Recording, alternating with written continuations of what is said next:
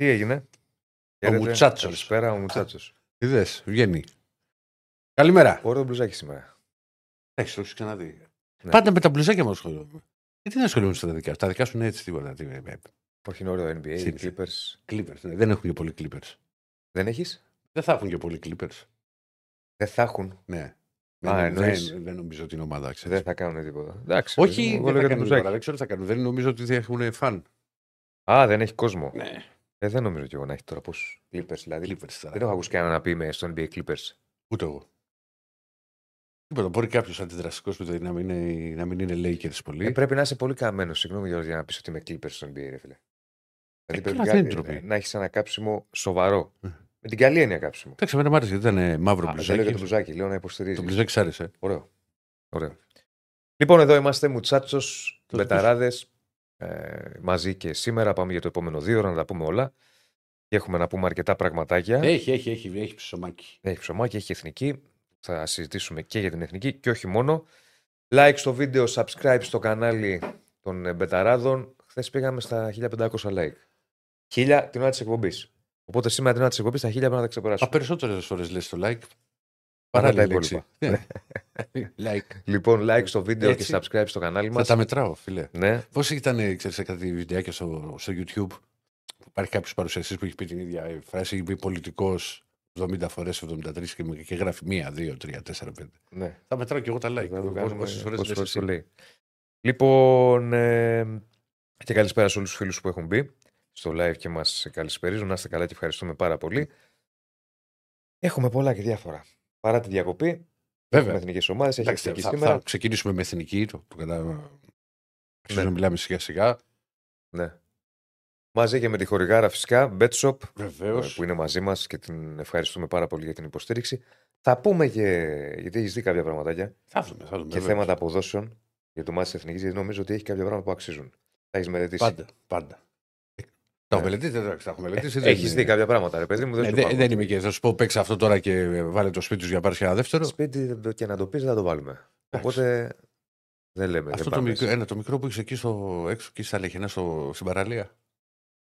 Παραλία στα Λεχινά δεν έχω. Όχι στα Λεχενά, κάπου αλλού έχεις είναι στην παραλίτσα. Στα Λεχινά έχω. στη- Δεν έχω σε παραλία. Έχω από παραλία. Α, όχι στα Λεχενά. ένα χιλιόμετρο, Ένα άλλο στη της Λίμνη. γιαγιάς σου, τι ήταν. Αυτό, μπράβο. Θα πουλήσω το σπίτι, θα δώσω το σπίτι μου για να παίξω Ναι. εκεί. Ρε, τι γίνεται. Να το βάλουμε, ρε. Γιατί Έλα. πηγαίνει. Πώς δεν πάω. Κάθε καλοκαίρι. Εκεί πα. Ναι, ρε. Εντάξει, πάπα σου. Τι θα κάνω. Το Που πατρικό; είχα ένα σπίτι, Το πατρικό; το έπαιξα στην εθνική Ε, ομάδα. ναι. Το πατρικό; Πατρικό καλά είναι. Πάω και εκεί. Πας και εκεί. Κάτσε, Ναι. ρε Διονύση. Τι, τι, τι Να είσαι τώρα, ασχοληθούμε. εφορία θα μου κάνει. Κοίτα να δεις τώρα. Όχι. Δεν είναι δικά μου, ρε φίλε. Δεν είπα ότι δικά σου, τα ποντάρουμε, είπα. Όχι. Έχουμε πρόσωπο. Ποντάρουμε. Άμα ήταν δικά μου, μπορεί να τα ποντάραμε. Από έτσι μου δεν είναι δικά μου, δεν τα ποντάρουμε. Πιστεύω ότι θα σε πά- θα πάρουν οι δικοί σου εκεί. Ναι. Η, η Διονύση βάλε μαγιό και τέτοια. Και έχει να γίνει. Τι θέλεις, να πάω πιο εδώ; Πού να πάω πιο Άσε μια φορά που κάθομαι σαν άνθρωπος. Με έχετε βάλει εδώ έτσι στημένο. Και... δεν θα- Νομίζω μια χαρά. Καλά δεν είμαι σεταρισμένος και Στέφανε. Μπράβο. Είναι κλειστό και δεν έχεις πει τίποτα. Σε λίγο θα πω. Εντάξει. Όταν θα αρχίσουν εδώ τα Και φώτα. Στέφανε σε λίγο θα έχουμε παράπονα, να το ξέρεις. Ε. 100% και τι γίνεται και υδρώνω και δεν αντέχω και με έχετε βάλει εδώ Γιατί έχω άδικο. και Κάτσε να... αυτό και δεν μπορώ να κουνηθώ και δεν γίνεται και θέλω μια ελευθερία. Οπότε κάνε τα κουμάντα σου. Μα έχω άδικο, ρε φίλε. Λοιπόν, Ε, Γιατί είμαι, με θεωρείς γκρινιάρη; όχι. Α. Δεν σε θεωρώ γκρινιάρη. Πάλι, δόξα σου ο Θεός. Η Θα τα αλήθεια πούμε. είναι και αυτή. Είσαι ένας τύπος χαλαρός που αν τον πιάσει βέβαια, αυτά. Α, επειδή μαμά. έχουμε πει τα λέγαμε και προχθές είσαι Μήτρογλου, Ναι. αν τον πιάσει, τον πιάνει. Ναι, βέβαια είπαμε για τον Μήτρογλου και έφυγε από την ομάδα. Δηλαδή τέτοια επιτυχία. Δηλαδή δεν Φάγαμε τον άνθρωπο. Ε, τον- Και τον είπες εσύ και σε καλή Εντάξει, βέβαια κατάσταση, έφυγε για την ομάδα. Τώρα έπαιζε για την πλάκα. Για του. την πλάκα το έπαιζε. Δεν ναι. έπαιζε τώρα για Το, το κανένα. μπαλάκι. Συμβόλαιο μια χαρά έχει κάνει τα συμβόλαια του άνθρωπος. Το πιάσα, μην αγχώνεσαι. Αλλά με το που το είπαμε, το φάγαμε. Τέλος πάντων. Λοιπόν, ε, στέλνετε τα σχόλιά σας στο live chat. Κάνετε όπως είπαμε like στο βίντεο, subscribe στο κανάλι. Ε, Να τους. Και Εδώ λέπα γράφει. Αφήστε τον άνθρωπο να κουνιέται. ναι, Ποτέ δεν. αν ο Βέρμπιτς έμεινε εκτός λόγω τραυματισμού, ο Βέρμπιτς έμεινε εκτός λόγω τραυματισμού. Παίξε καλά. κανένα κοπεδάκι ή κανένα χωραφάκι. Ωραία μηνύματα. Λουζάρα λέει ο Χέρκουλης Διονύσης όμως πιο δροσερός. Α, ο Αριστοτέλη. Αριστοτέλη Να του Αριστοτέλης. μας έφαγε η δροσιά. Ναι. Ναι, και τρυφερός. Ναι. Άσε γιατί. ε, Μην μιλάμε για. Μεγάλη γκολάρα σήμερα ο Μάνταλος, λέει. Πώς; Μεγάλη γκολάρα σήμερα ο, Μας- ο Μάνταλος. Ο Ράστα φοράει. Ο Μάνταλος. Μάνταλος, ε. Θα τα δω όλα εγώ τώρα εδώ. Λοιπόν, θες να ξεκινήσουμε με εθνική και να μας πεις. Καλά, θα έχουμε αργότερα ε, και ρεπορτάζ εθνικής ή θες να ξεκινήσουμε με τα υπόλοιπα. Τα δικά μας; Να ξεκινήσουμε να μην χάσουμε χρόνο. Ναι. Ε, Πώς το βλέπεις εδώ, να οργανωθούμε; Ωραία, πάμε. Να ξεκινήσουμε με τα δικά μας. Ωραία. Θες να πω εγώ; Να πεις, πάμε. Να πω Διονύση μου. Τι γίνεται με επιτρέπεις; φορτούνη. Κάτσε να βάλει και τη. Για ρίξτε το, Σηματάκι κύριε το Στέφανε. ωραίο. Το χράτ. Κύριε Στέφανε. Κύριε Στέφανε, αργείς. Θα το ρίξει ο άνθρωπος. Βάλε και Ρίξτε το. ζάμπον, κύριε Στέφανε. Ρίχτω, ρίχτω, Στέφανε. Δεν το θέλουμε. Ε, ε, ναι, γιατί όχι. Γιατί όχι. Διονύση να σε δούμε με μαγιό. Βεβαίως. Εγώ υπέρ. είμαι. Για πάμε. Πήγαμε. Ναι. Εγώ νόμιζα θα είμαστε και πάντα το. Ε, Είναι μια περίοδος τώρα στη διακοπή που πάντα συζητάμε. Και ξεθάβουμε θέματα. Ναι, ρε παιδί μου. Α, Δεν ακόμα δεν τι με τον κόσμο, δεν το κάνω ποτέ. όχι, μου. όχι, δεν λέμε ότι είναι. Αλλά, αλλά σήμερα υπάρχει. Πρόσε, συγγνώμη, δεν λέμε ότι δεν ισχύουν. Ότι είναι παραμύθια Ναι, για αλλά να είναι και τα παίρνουμε θέματα κεφάλι ψυχή που μας. λέγαμε. Αλλά είναι θέματα τα οποία συνήθως παίζουν στη διακοπή γιατί δεν υπάρχει άλλη για, επικαιρότητα. για να περάσει ο καιρός για να ξεκινήσουν τα παιχνίδια. Ναι. Λοιπόν, ωστόσο, βέβαια και πάντα. Εμεί το κάνουμε και στις εκπομπές στο ραδιόφωνο με το Διονύση. Πάντα λέμε την πηγή από που έχει δώσει ο Γιώργος Οδόνης μια συνέντευξη στο φως. Μμ. Ωραία. Και μίλησε ξέρεις, για την ιστορία του Φορτούνη που είχε βγει και την άλλη. Πού τον ήθελε. Ουάχ, ε, ε, δεν, δεν προφέρεται κιόλας. Ουάχτα. Ναι. Ένα ψάρι που τον έλεγαν Γουάντα, δεν μπορούσαν να το έλεγαν έτσι. Λοιπόν, και μίλησε ο τεχνικός της συγκεκριμένης ομάδας για την ιστορία που, θυμά, που θυμίζω ότι είχε βγει. Είχε παιχτεί δυνατά ότι υπάρχει πρόταση για τον Φορτούνη ε, με πάρα πολλά λεφτά και ότι μπορούσε να. και σκεφτόταν ε, το να φύγει. Εγώ είχα κρατήσει χαμηλούς τόνους τότε στο, στο ραδιόφωνο γιατί η σχέση Φορτούνη και, και Ολυμπιακού είναι τόσο δυνατή που δεν το θεωρώ ρε παιδί μου, πάρα πολύ πιθανό ότι μπορεί να στα... ακόμα και, στη... και στις άσχημες περιόδους που υπήρχαν. Τότε με Μαρτίνς. Υπήρχαν. Ναι. Μα ήταν. Θυμάμαι μια εποχή που ο Φορτούνης ήταν σαν. Μμμ. σαν ξένο σώμα. Δεν το βλέπαμε καθόλου. Ναι, υπήρχε ένα διάστημα, ειδικά μετά το, το, το παιχνίδι τότε στην Τούμπα που είχε ξεκινήσει από εκεί με τον Μαρτίν. Και ο Μαρτίν δεν τον ήθελε γιατί δεν ήταν ένας παίκτης ο οποίος γύριζε να μαρκάρει. Ήθελε διαφορετικά. Ήθελε χαρακτηριστικά. άλλα, ναι, άλλου τύπου. Άλλα, παίκτες. ναι. Αλλά τώρα μπορούμε να πούμε, να μιλήσουμε για την ποιότητα του Κώστα. ναι. Και είπε ο Δόνης ότι είχε επιβάλει τη γνώμη του στην ομάδα. Συγγνώμη, μου αρέσει αυτό. Ποιος; Σε διακόπτω τώρα όλη την ώρα. Όταν το λες στο Φορτούνη Κώστα. Ναι. Και, και σε άλλου και άλλοι παίκτες το κάνεις. Παπα-Νικολάου μου φαίνεται ο Κώστας. Και πολλούς. Ειδικά μου αρέσει όταν το κάνεις στη μετάδοση σου. Εννοείται. Πάμε ρε Κώστα, δώστε ρε Κώστα. Αυ- Άντε, τα- πάλι, Ε. εμείς τώρα δεν, δεν γίνεται αυτό το πράγμα που το κάνουμε. Μα έχω ξαναπεί εγώ, ε, θα το πω και εδώ, Καλά. Α, ότι ο αντίπα όταν περιγράφει Ευρω... Ολυμπιακός στην Ευρώπη. Ευρώπη. Ναι. Στην Ευρώπη, ναι. Ναι. Να μας- Δεν κάνει περιγραφή, δίνει εντολές. Α, όχι, Είναι το σαν τον έχω- προπονητή. το Δώστε έχω- εκεί. Περίμενε, περίμενε, το έχω σταματήσει. Βγάλ' τη δεξιά. Κοίτα, κοίτα. τώρα μου Ναι. κάνεις επίθεση. αλλά Όχι, είναι μια επίθεση. Θα σου πω κάτι. Μμ. Το κάνω, ειδικά αν είναι πολύ κρίσιμο το μάτς και είμαστε και σε κρίσιμο σημείο. Μα τι κάνει τώρα; Ναι, δηλαδή, ρε παιδί μου, σπάσει δεξιά, δώσει την μόνο του άλλος, Ναι. κάνει κίνηση. Ρε παιδί μου, όταν βλέπεις ένα παιχνίδι, εγώ δεν το έχω κρύψει ποτέ ότι παθιάζομαι με το, στις μεταδόσεις. Ναι. Αλλά δεν, είναι- δεν το κάνω. Είναι, Το δεν ξέρω, δεν- προσποιούμε. Μου βγαίνει. Ναι, ναι, ναι. Ε, Εκείνη την ώρα γίνεσαι αυτό που θα ήθελες πάντα να είσαι. Ε, μα εγώ όταν ήμουν σε Ο εξέδρα. προπονητής εξέδρας. Α, Δώστη. Ε, Εννοεί- εννοείται. σου βγαίνει αυτό. Δώστη. Λοιπόν, Και ξαφνικά εκεί που ακούσα ένα δώστη και τα λοιπά, Ναι. χωρί να έχεις καταλάβει τι γίνεται, άκουσα ένα κόλ. Και λες, μπήκε. γιατί- ναι. λοιπόν, ε, ή ας πούμε στην ευκαιρία του Μπομπογιάνγκ που δεν ακούς τίποτα, δεν υπάρχει περιγραφή. Ναι. Ναι. Να γνωρίσουμε τι έχει γίνει Ναι. τότε στο Arsenal Ολυμπιακός. Όχι, ε, ε, ρε παιδί μου, ε, οποιοδήποτε κάθεται στην εξέδρα τι λέει. Κύριε Φορτούνη, δώσε την μπάλα, Κώστα λέει. Ναι. Τι θα πει. Λοιπόν, ξεφύγαμε. Θα συζητήσουμε κάποια στιγμή γιατί ε, εσύ κάνεις καλές μεταδόσεις. Άσε τώρα τις μεταδόσεις. Εγώ σου λέω. Αφού για το, το ξεκίνησες για- τώρα, δηλαδή μου βάζεις και Εγώ σου χέρι. λέω για το πάθος σου με τον Κώστα το Φορτούνη και με τους Με όλους. Εντάξει, από, το, πρω- από την πρώτη μετάδοση είχε ξεκινήσει. Που, το- που- που- τότε στον Ντόνετσκ. Ναι. Ε, στην αρχή και εγώ ψαρωμένος έλεγα τώρα από από πρώτη μετάδοση. Μιχαλάρας. που- που ακούσαν. Ε, Ο Μιχαλάρας. το 2-2. Μιχαλάρας δεν είχε Ο- βάλει ναι. γκολ. Το πρώτο, ναι. Ε, Ναι, Μιχαλάρας. ναι, ναι, Μιχαλάρας, ναι, Ξέρω εγώ. το άλλο Καστίγιο. Μιχαλάρας θα είναι στου πενταράδε. Ε. Ναι, και στην αρχή ήμουν καλησπέρα κυρίες και κύριοι, τα κλασικά. Τζόρτζεβιτς, το Γιωργάτο. Ε, μετά άρχισε και εγώ στον αρχηγό. Ε, δεν μπορούσα, ρε φίλε. Τι να κάνω, να πω ψέματα. Να Ναι. προσποιηθώ. Ε, δεν, δεν, αυτά σε άλλους. Ναι. Λοιπόν. Και είπε. Δεν, είπε- είπε μέσα, ξέρεις, ο, ο Γιώργος Οδόνης ότι δεν τίθεται θέμα μας κάνει φορτούνης, φυσικά λέει, και, και μας κάνει.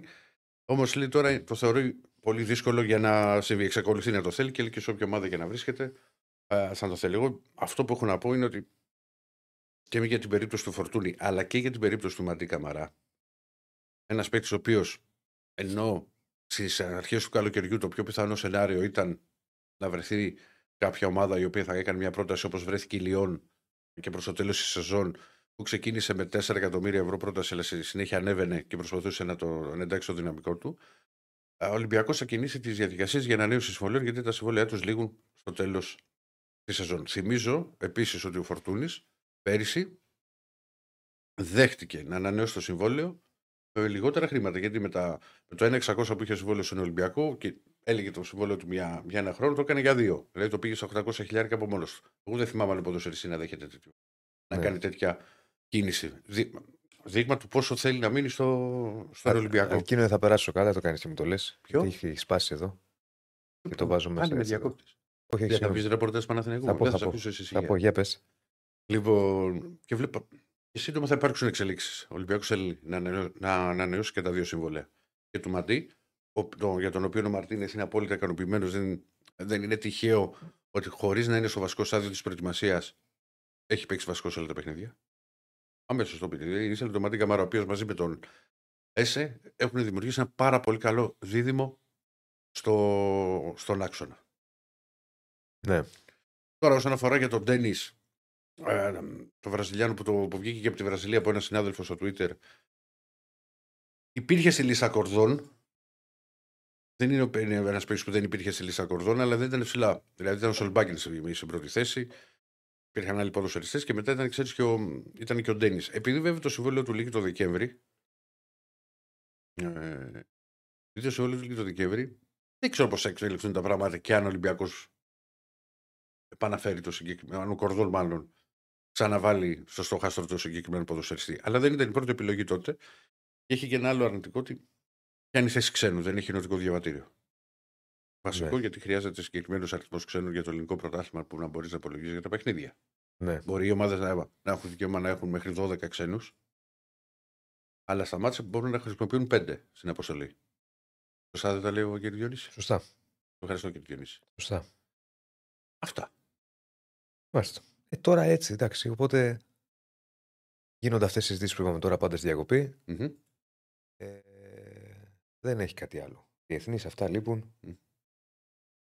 Δεν έχει κάτι άλλο. Περιμένουμε τώρα να Ε, επιστρέψουν. όλοι- να- και Στον Ολυμπιακό τώρα και όλοι και οι φίλοι του Ολυμπιακού αυτό που περιμένουν είναι τώρα να ξαναπαίξει η ομάδα τα επίσημα παιχνίδια. Γιατί έχει- έχουν έρθει μεταγραφές, υπάρχει ενθουσιασμός. Φυσικά με την τελευταία κίνηση με τον Ποντένσε, δηλαδή με όποιον και να μιλήσω, μιλάει για τον Ποντένσε. Όποιον. Λογικό. Με όποιον. Λογικό. Και μηνύματα που μπορούν να μου στείλουν στο, στο Messenger, Ναι. αλλά στο δεύτερο προφίλ.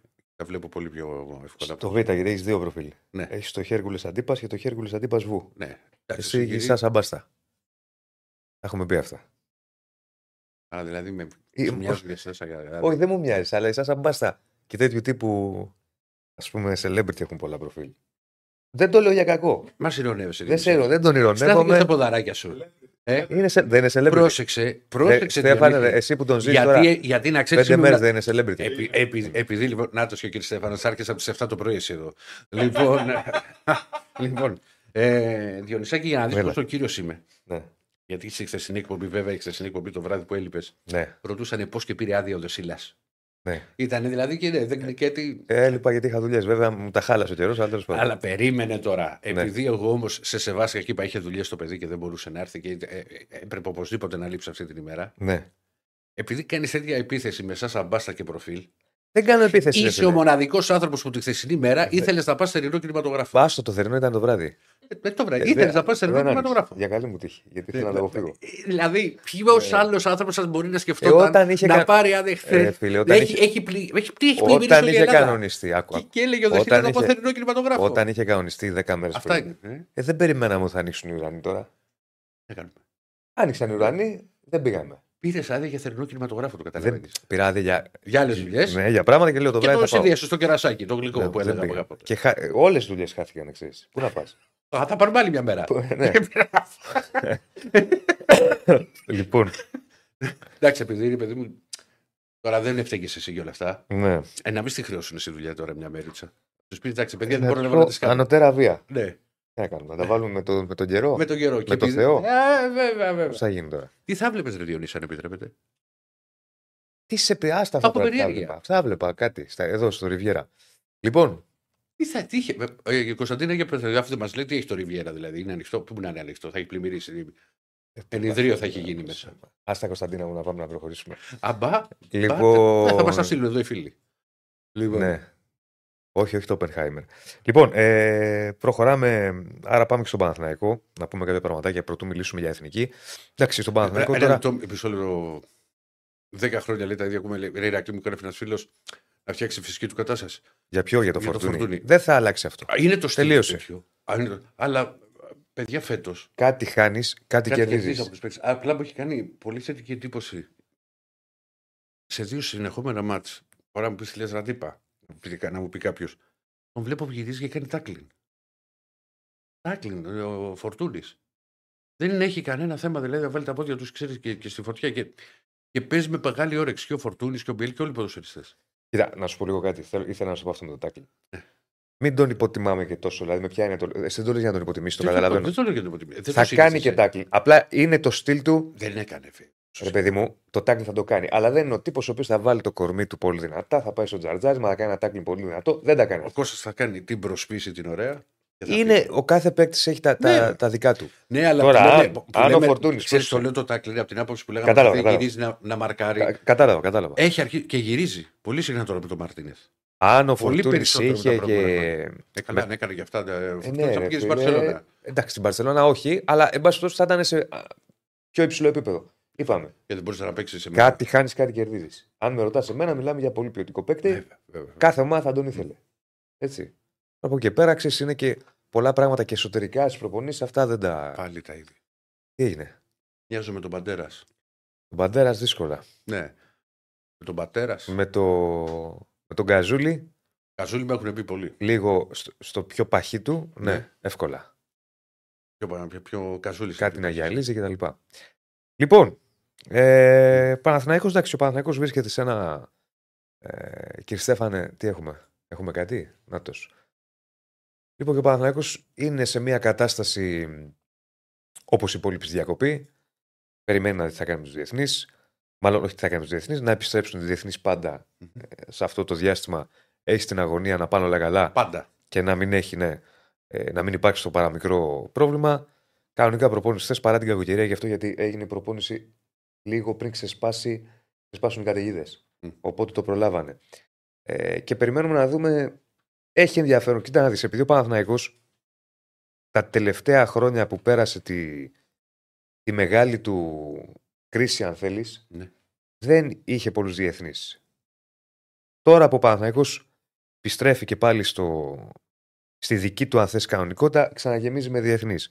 Οπότε έχει ενδιαφέρον να δούμε τι θα κάνουν και αυτά τα παιδιά. Δηλαδή έχει φύγει Αλλά ο πάντα Ιωαννίδης. παίζεις πολύ μεγάλη- Όλοι, όλοι οι παίκτε όλων των ομάδων να γυρίσουν χωρίς τραυματισμούς από τις εθνικές. Ναι, βέβαια, βέβαια. Και είναι και το άγχος των προπονητών.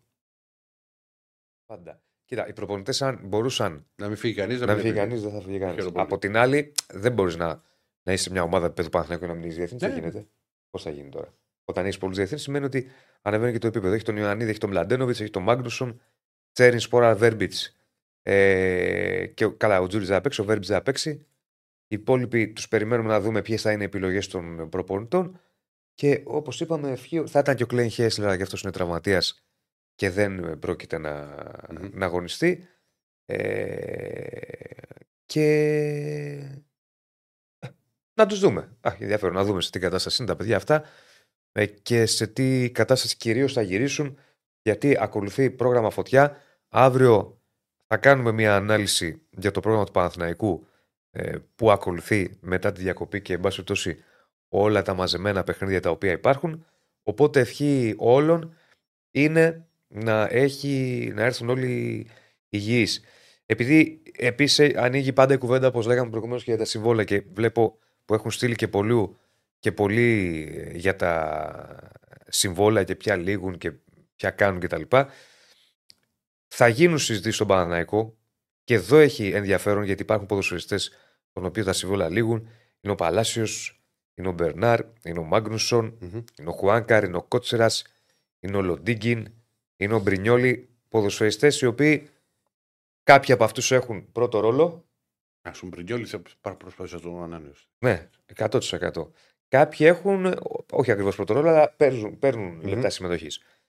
Οπότε θα έχει ενδιαφέρον να δούμε το επόμενο διάστημα τι συζητήσεις θα γίνουν με αυτούς τους παίκτες. Εγώ θεωρώ ότι σχεδόν με τους μισούς ίσως και κάτι παραπάνω θα γίνουν συζητήσεις με σκοπό ο Παναθηναϊκός να τους κρατήσει. Αυτό, αυτό νομίζω. Ε, εντάξει, για τον Πρινιόλ τώρα που λες δεν το συζητάμε. Ο Πρινιόλ είναι ένας στρατοφύλακα, ο οποίος και με αυτόν έχουμε ετοιμάσει ένα θέμα για τις επόμενες ημέρες. Είναι μακράν ο πιο επιδραστικός γκολκίπερ του Παναθηναϊκού τα τελευταία χρόνια. Δεν το συζητάμε. Τρομερός στρατοφύλακα και με πολύ σημαντική προσφορά, παύλα συνεισφορά στα όσα έχει πετύχει ο Παναθυναϊκό. Ε, Κατά την άποψή μου, είναι ο καλύτερο τερματοφύλακα στην Ελλάδα. Είναι τερματοφύλακα ο οποίος είναι top επίπεδου, έχει πάρα πολλά στοιχεία θετικά, δηλαδή ένας παίκτης ο οποίος πέρα από ότι είναι καλό. Το αρνητικό του, ποιο πιστεύεις ότι μπορεί να είναι. Το αρνητικό του. Mm.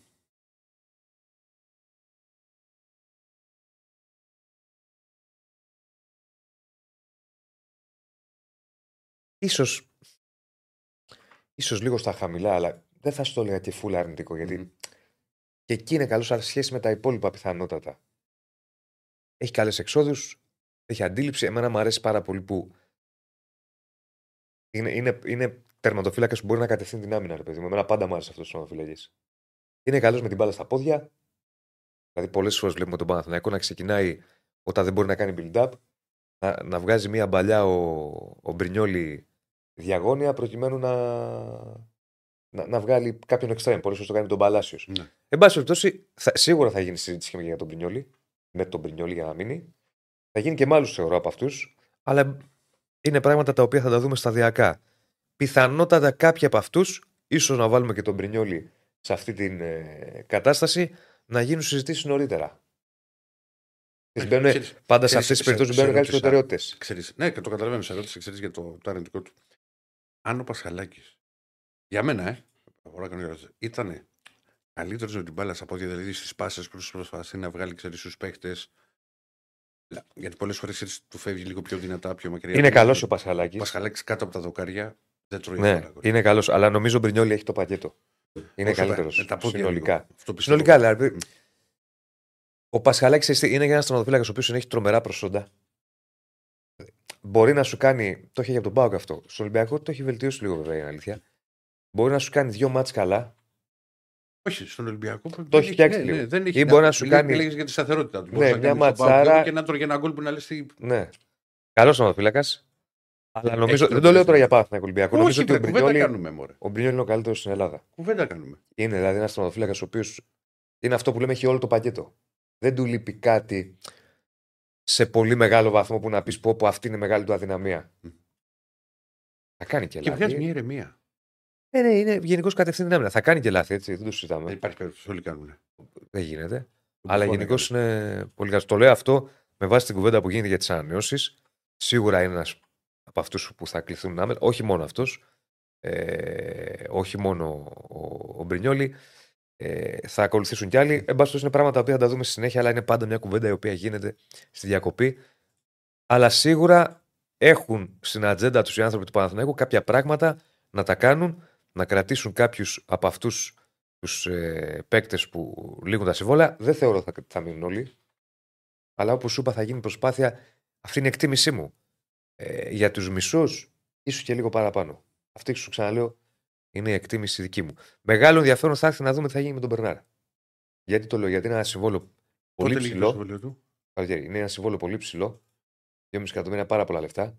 Πάρα πολλά. Κοίτα, εγώ περίμενα ότι αν δεν ήθελε. Αυτά πρέπει να το πουλήσω πάνω Ναι, είναι, είναι πολλά τα λεφτά. Η αλήθεια είναι όμως ότι ο Μπερνάρ, λέω θα δούμε γιατί θέλω να δω και τι χρονιά θα κάνει. Ο Μπερνάρ μέχρι στιγμής φέτος έχει ξεκινήσει πολύ καλά. Ναι, αλλά έχει κάνει και καλή προετοιμασία. Αλλά πρέπει να ξέρεις ότι να το κάνει ο Παναγιώτη πρέπει να το κάνει πριν το Γενάρη. Γιατί μετά αλλάζουν τα δεδομένα. Ναι. Μπορεί να υπογράψει οπουδήποτε ελεύθερος. Ναι, ναι, ναι. ναι. Ο, ο, όταν λες Το Γενάρη. για τα συμβόλαια όλων λες. Ε, Προφανώς. Ναι, ναι, εντάξει, σου μιλάει τώρα για το. Δεν πιστεύω ότι θα γίνουν όλες οι κινήσεις μέχρι το Γενάρη. Μμμ. Δεν το πιστεύω. Τέλος πάντων, θα έχουμε Θα έχουμε να τα δούμε αυτά. καιρό να τα συζητήσουμε όλα αυτά. Ξαναλέω, αύριο θα κάνουμε και θα έχουμε και ένα θέμα για τον Παναθηναϊκό σχετικά με το τι τον περιμένει μετά τη διακοπή και το πώς θα πρέπει να είναι ε, όσο το δυνατό καλύτερα προετοιμασμένος ο Παναθηναϊκός και αύριο θα έχουμε και ένα θεματάκι για το τι θέλει να δουλέψει ο Γιβα- Ιβάν Γιοβάνοβιτ στη διακοπή για να διορθώσει με την επιστροφή της ομάδας. Θα γίνει ένα συνδυαστικό θέμα, θα τα έχουμε όλα αύριο. Και τώρα θα σας συναχωρήσω, Διονύση μου. Ναι. Κύριε Στέφανε. Σάουνα θα το κάνουμε εδώ μέσα. Πώς το βλέπεις δηλαδή; Μπράβο. Όχι στους 20 βαθμούς. Κάτσε να πάρει λίγο Έφυγα, μπρος. ανοίγω την πόρτα και φεύγω. Κάτσε ρε, Σου μιλάω να ειλικρινά. πάρουμε λίγο. Θα γράψουμε ιστορία. Να Τι πάρουμε να μια πάρουμε, τζούρα. 20 βαθμούς για να με χτυπάει εμένα πάνω; Να πάρουμε μια τζούρα. Έφυγα. Φέρτε- Βρείτε, βρείτε παρουσιαστή. Κάτσε ρε παιδάκι μου. Λοιπόν, Μια τζούρα να πάρουμε. like στο βίντεο, subscribe Άντε. στο κανάλι μας. Καιρό 1100 βλέπω είναι μέσα τώρα. Σακέτες. Πόσα like έχουμε εκεί, Στέφανε; Δεν πάμε καλά. Πόσο; Τον πέθανε. Πόσο Τον πέθανε στο Δεσίλα. 2,56. 2,56. Λοιπόν, για να, να φορτσάρουμε λίγο. Με 2,56 δεν, ε, Δεν μετάσχει ποτέ με 2,56. δεν πάμε πουθενά. Πήγα από κάτι άλλο, αλλά δεν το λέω. Δεν πάμε πουθενά. Πάμε να ανέβουμε λίγο στα like. Ε, τι, είπε- τι λέει ο φίλος; Ποιο αβόλο. 2,5 εκατομμύρια λέει το συμβόλαιο του Μπορνά, τον Μπερνά, λες και το έχει δει τι προπαγάνδα πουλάτε στον κόσμο. Ο ελληνική ραπ μουσική. Με φίλε, τόσο είναι το συμβόλαιο του. Μπερνάρ, μπορεί να θες, αν θες να πάρεις τον ατζέ του να το ρωτήσεις. Διονύσης, να σε δούμε και με ζακέτα. Ε, κάποια στιγμή έτσι πώ το πάμε. Το σφαίρο κουβερτούλα από τα γκούντι. Με το αρκουδάκι. Αν βγάλετε Αναστάση, λέει θα φτάσει σε 2.000 like. Ναι. Αναστάση είναι βραδινός τύπος, παιδιά. Με ζητά ο κόσμος. Είναι βραδινός τύπος. Άσχετη. Όχι, πώς έλεγε. Δυνατόν. Ε, λέει. Όταν λέω τώρα. Αν θεωρώ ότι η παρουσία του Τζούρισιτ έχει κάνει καλό στον Μπερνάρ, μπορεί. Γιατί πέρυσι ο Μπερνάρ από πίσω δεν είχε ένα παίκτη στη θέση του με 26 εκεί, Στέφανε. Με ανάλογα χαρακτηριστικά. 25 κύριε Στέφανε. Και να- ποιότητα, να δροσίσει αν θέλετε. λίγο και μετά ανέβασε του το.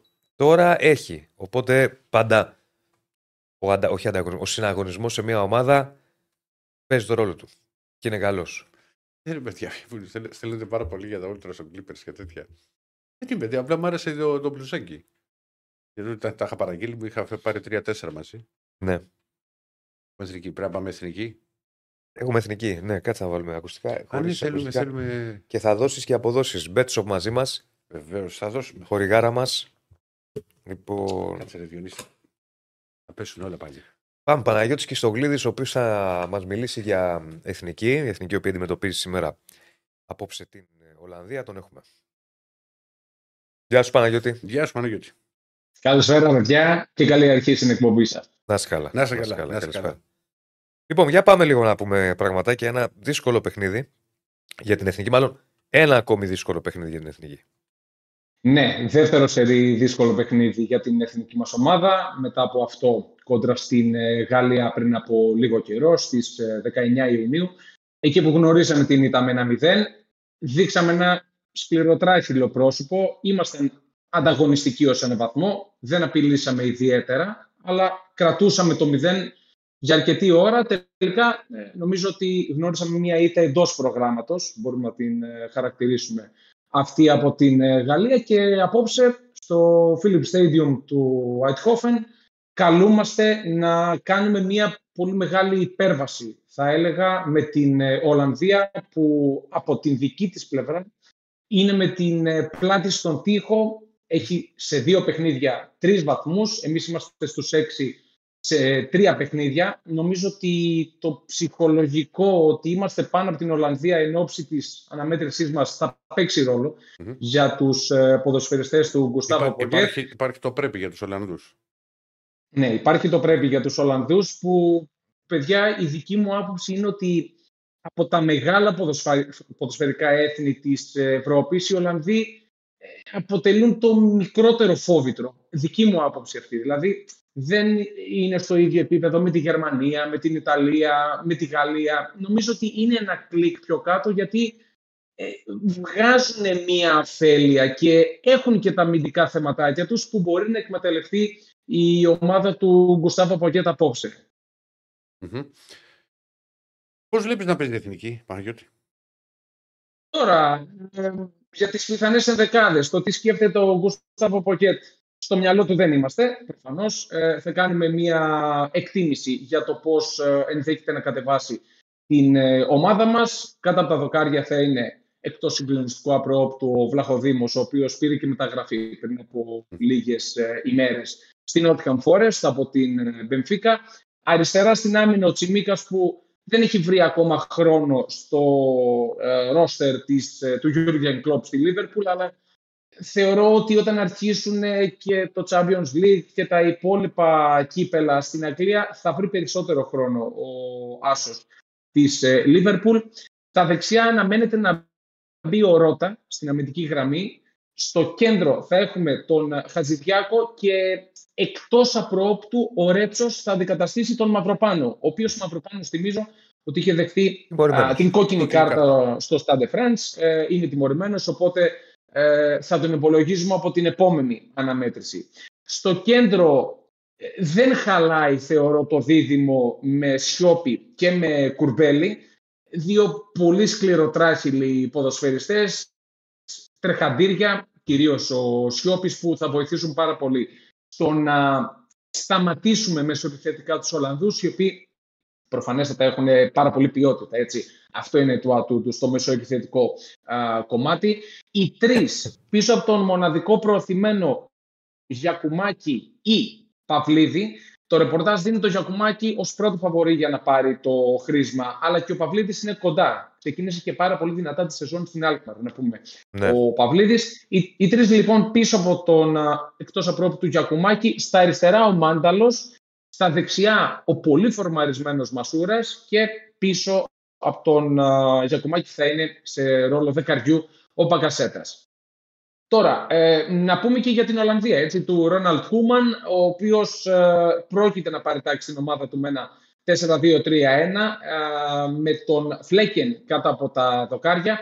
Οι τέσσερις στην αμυντική γραμμή από τα αριστερά προς τα δεξιά, Ακέ, Φαν Ντάικ, ε, Γκεερτρούιντα ή Ντε Λιχτ της Bayern Μονάχου και Ντούμφρις, ο οποίος Ντούμφρις έχει ξεκινήσει πάρα πολύ καλά με την Ίντερ, η οποία έχει κάνει το 3 στα 3 στην Serie A. Οι δύο ανασταλτικοί μέση, σίγουρα ο Ντε και μετά παίζεται ποιος θα είναι παρτενέρ του. Λογικά το ρεπορτάζ δίνει τον Ντερόν. Ε, και από εκεί και πέρα, οι τρεις πίσω από τον Χάκπο που τον βρίσκουμε στην ε, θέση επίθεσης ή τον Βέκχορστ, αν αλλάξει κάτι στο σχέδιο του Κούμαν, θα είναι ο Λάγκ στα αριστερά, ο Μάλεν στα δεξιά και ο Σίμονς, ο οποίος έχει ξεκινήσει τρομερά για την ε, λεψία ως δεκάρι. Αν θέλετε τη δική μου άποψη, ο, ο Μάλεν ε, δεν, δεν θεωρώ ότι είναι κάτι σπουδαίο και το δείχνει μέχρι στιγμής και η πορεία της Dortmund ε, στην ε, Bundesliga. Σίγουρα είναι μια πάρα πολύ ποιοτική ομάδα η Ολλανδία. Αλλά θεωρώ ότι η εθνική μας ομάδα μπορεί να τις βάλει δύσκολα. Και, και μπορεί να πιστεύω. κάνει και γκολ. Έτσι. Εγώ το πιστεύω ότι μπορεί να τις βάλει δύσκολα και θα να πούμε ότι το προηγούμενο ε, εξαιρετικά δύσκολο παιχνίδι που είχαμε με τους Γάλλους καλά σταθήκαμε. Πάντα, πάντα όταν παίζεις σε μεγάλο τσέντρι και παίζεις απέναντι σε μια πολύ μεγάλη ομάδα. Ναι. Γιατί η Ολλανδία είναι πολύ μεγάλη ομάδα. Ε, και εκτός έδρας, ποδοσφαιριστές τα βλέπω πολύ διαφορετικά αυτά τα παιχνίδια. Την κάναμε αυτή την κουβέντα και για τα μάτια του Champions League mm. της Ευρώπης. Ε, και εγώ είμαι της άποψης ότι η εθνική θα παλέψει το μάτσο. Αλλά δεν θεωρώ ότι μπορεί να πάρει αποτέλεσμα. Εγώ Και εγώ κάπως σε αυτή την κατάσταση με ότι θα το παλέψουμε, θα βγάλουμε πραγματικά πάθος στον αγωνιστικό χώρο, αλλά λόγω του γεγονότος ότι μιλάμε για ένα must-win game για την Ολλανδία στο κόντρα στην, ε, στην αυτό, αυτό είναι ένα θέμα σοβαρό. Αυτό είναι που χαλάει, χαλάει λίγο την όση αισιοδοξία μπορούμε να έχουμε εν ώψη της ε, απόψινής αναμέτρησης. Ε, μας χαλάει και η παράδοση, έτσι, ε, καθώς σε 9 αναμετρήσεις από την πρώτη, το ναι. μακρινό 70 που δώσαμε με τους Ολλανδούς, μετράμε μία νίκη και μία ισοπαλία. Σε όλες τις άλλες ιτηθήκαμε ανεξαρτήτως έδρας και διοργάνωσης. Μιλάμε και για φιλικά παιχνίδια Υπήρχε Στην ένα φιλικό τελευταία- παιχνίδι, Παναγιώτη, αν μου επιτρέπεις, πριν το Euro Ναι. του 4. Όπου έχουμε Ε, δώσει φιλικό με τους Ολλανδούς πριν πάμε στο Euro του 4 και έχουμε μαζέψει 4-0. 4. Δεν θυμόμουν αν ήταν 4 Ναι, ή ναι. 5. Δεν το Και θυμάμαι. Ναι, ναι, θυμ- ναι, 4-0. 4-0 κατηφόρα, κατηφόρα Μμμ. και λέμε πού πάμε στο Euro, ας πούμε. Δηλαδή, τι πάμε να κάνουμε στο Euro με τέτοια εικόνα. Κι όμως είδες. Τι έγινε μετά. Βέβαια, ε, παιδιά, στο τελευταίο παιχνίδι μεταξύ μας ήταν φιλικό και μπορεί να μας ε, οδηγήσει σε, σε, σε περισσότερη αισιοδοξία, καθώς στις, ε, στην 1η του Σεπτέμβρη του 2016 Ολλανδία και ε, Ελλάδα είχαν αναμετρηθεί και πάλι στο Philips Stadium το Eindhoven. Είχαμε βρεθεί πίσω στο σκορ στο 14ο λεπτό με γκολ του Βαϊνάλντουμ, αλλά ανατρέψαμε τα δεδομένα. Με Μήτρογλου στο 29, είχατε και την κουβέντα του Μήτρογλου Έτσι, πριν από έτσι, λίγο που Ναι. βαρέθηκε το ποδόσφαιρο και στο ερασιτεχνικό της Γερμανίας. Και με τον α, Γιαννιώτα. Στο 74ο λεπτό είχαμε πάρει την νίκη με 2-1 που το λες καλό και κακό. Γιατί αυτό θα το συζητάνε και οι Ολλανδοί στις αντίστοιχες εκπομπές τους και θα θέλουν ε, φυσικά ε, μια άτυπη εκδίκηση, αν μπορούμε να το πούμε έτσι. Ναι. Εντάξει, εγώ. Εγώ ε, Εσύ είμαι το βλέπεις- αισιόδοξο. εσύ το βλέπεις διαφορετικά. Εντελώς το. Όχι, εγώ πιστεύω ότι θα το παλέψουν πολύ. Μμμ. Δεν έχεις τι να χάσεις. Εννοείται. Πας Ναι. να δώσεις μια μάχη απέναντι στο φαβορή. Δεν διαφωνώ σε αυτό. Δηλαδή, με βάση και την εικόνα που είχαμε με τους Γάλλους, Μμμ. νομίζω ότι θα το παλέψουμε και σήμερα. Τώρα τι θα γίνει δεν ξέρω. Εντάξει, φαβορή είναι οι Ολλανδοί. Αν μου ζητήσει στοιχηματικά Είναι κάτι, θα πολύ σου πω ότι, σημαντικό. ότι η Ελλάδα θα σκοράρει. Πράγμα που σημαίνει λοιπόν Αυτή την αίσθηση έχω. ότι σου αρέσει το 2-13 το γκολ γκολ. Πού το, βλέ- πού το βρίσκεις αυτό; Έτσι που είναι. το. Μπράβο. Ε, στο χορηγό μας. Πόσο δίνει, 2-13. Ναι. Ωραίο. Αρέσει. Αρέσει, Ωραίο, ε. ωραίο, ωραίο. Αυτό το σπιτάκι που λέγαμε εκεί Σπιτάκι όχι. στη- στην παραλία. Σπιτάκι όχι, αλλά ένα. Ό,τι μπορεί ο καθένας. Μια τυρόπιτα. Ε, ό,τι μπορεί ο καθένας. Μια τυρόπιτα, μια λουκανικόπιτα, τι θέλει. Λοιπόν, 2-13 δίνει το, το γκολ γκολ. Ωραίο. Εγώ θα το, θα το προτιμήσω όμω πεναλτία. Κάτι μου λέει ότι θα σκοράρουμε. Θα το τιμήσεις, ε. Ναι. Το διπλό πόσο δίνει; Από περιέργεια.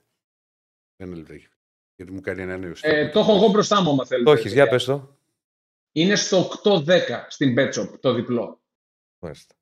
Και άλλη μια ερώτηση, χ ημίχρονο. Έχετε Διονύση. Να το τσεκάρω. Έχεις ένα Το λεπτό χ και θα δεις. ημίχρονο είναι στο 2.35. Το χ ημίχρονο θα το πάρω, όπως θα πάρω και το goal goal.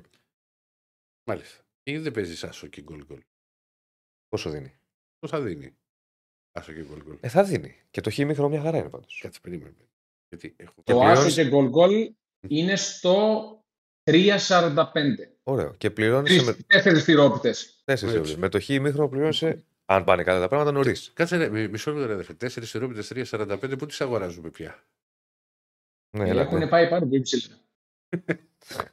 Λοιπόν, Όχι, ρε, θα, θα βάλεις μια θηρόπιτα, θα πάρεις τέσσερις. Α, έτσι είναι. 3,5. Θα Θα πάρεις- πάρεις- Καλά, όχι, τώρα- όχι ότι κάνει 3,45 θηρόπιτα, τα Όχι, είπαμε. τρεις ήμιση. Θα πάρεις Καλά. δύο. Δύο και πολλές σου είναι. Σε κανένα τρίμηνο 3,45 εύκολα. Τι είναι, Ευκολάκι. 3,45. Ανεύκολα. Αφού 2,50 έχει τώρα. Αυτό σου λέω. Δύο τυρόπιτες και αν τις βρεις. Όχι, λέω σε κανένα τρίμηνο θα φτάσει 3,45 να οργανωθούμε. Α, θα Διονύση φτάσει, μου. ναι, η μία. Εντάξει. εντάξει. ναι, Εγώ λέω ναι. πόσες παίρνεις τώρα. Μαζί με ένα κακάο. Ναι, κακάο. Πού το σημαίνει, κακάο. Μερακλής σε βλέπω. Ναι. Κακάο, μερακλής. Δηλαδή να πεις ένα μίλκο και τυρόπιτα το καταλαβαίνω. Νοή. Και το μίλκο, να τα προσέχετε αυτά το πρωί, παιδιά. Λοιπόν, οπότε. Εντάξει. Αν, Εγώ- πη- αν πήγε, Παναγιώτη, μου, αν πήγαινε σε σκόρες, ποιον θα βάζες;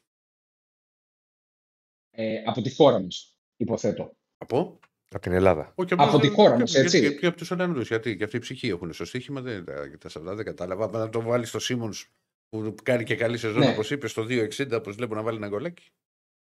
Ναι, Έχει και κακό. για, Simmons, ε, για την επιλογή του Simmons Anytime θα ήταν μια πάρα πολύ καλή ε, περίπτωση. Αυτό δίνει και τόσο υψηλά. Και για μένα θα πόνταρα σε κάποιον, ε, όχι στον Γιακουμάκη, στον Παπλίδη αν παίξει στην Ναι. κορυφή, σε κάποιον από τους πίσω. Κάποιο μακρινό σουτ, ε, από Μπακασέτα, από Μάνταλο ίσως, ε, ή η Μασούρα που έχει μπει πάρα πολύ δυνατά στη Ο- σεζόν. ο- και αυτό αυτός. πήγα να σου πω, γιατί το είδα τώρα. Ο Μασούρας, ο οποίος είναι σε καλή κατάσταση και έχει, έχει βάλει αρκετά γκολ με τον Ολυμπιακό και σε συνεχόμενα μάτς, το να σκοράρει είναι time 8. Δεν είναι, είναι, είναι καλό. Οκ. Είναι Δεν καλό. είναι Να, Να αλήθεια. ρωτη- ο- να ρωτήσω ο- έναν ο- ακόμη, να ρωτήσω έναν ακόμη παίκτη. Ό,τι θες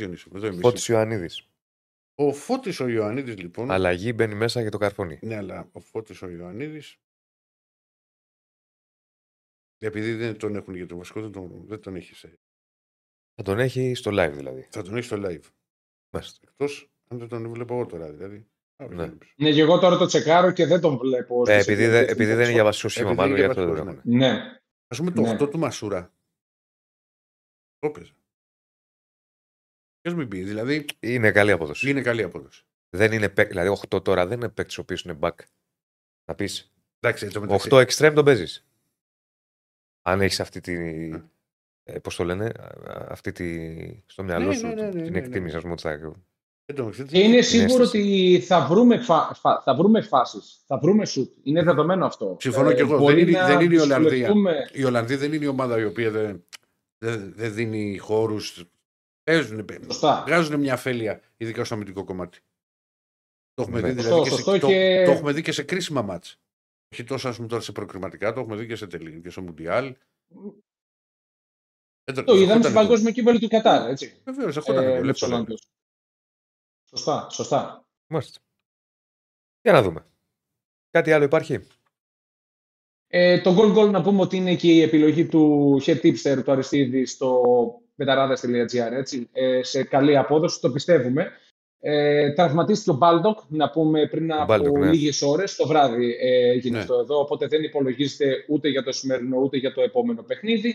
Και όσον αφορά την εθνική, ελπίζω να μην επηρεαστεί από την ε, όλη κουβέντα που έγινε τις προηγούμενες ημέρες για την ε, αποστολή που επέλεξε ο Γκουστάβο Πογέτ, για το γεγονός ότι δεν πήρε κάποιους ποδοσφαιριστές που ε, εγώ θα πω ίσως άξιζαν, γιατί προπονητής δεν είμαι, αυτός ξέρει πολύ καλύτερα, ο κάθε προπονητής ξέρει καλύτερα, αλλά υπήρξε η κουβέντα για το γεγονός ότι δεν πήρε τον Κωνσταντέλια του ΠΑΟΚ, τον Αλεξανδρόπουλο, τον Αλεξανδρόπουλο, τον Δουβίκα, τον το Φορτούνι Βαγιανίδη ιστορία. πριν τραυματιστεί, έτσι. Ναι. Ε, Με το αυτός, Φορτούνι που είναι ε, καιρό η ιστορία. Ε, Το συζητήσαμε Σωστά. και- Θα το συζητήσουμε και μετά και με τον Αντώνη λίγο. Γιατί ξέρεις, για μένα είναι οι κυβιωτικότεροι ποδοσφαιριστέ σας. Μπορεί να βγουν να σου δώσουν κάτι διαφορετικό και ο Φορτούνης και ο Κωνσταντέλιας. Εγώ είμαι. ε, Πρόσεχε. Εγώ θεωρώ ότι έχει κάνει λάθος ο προπονητής.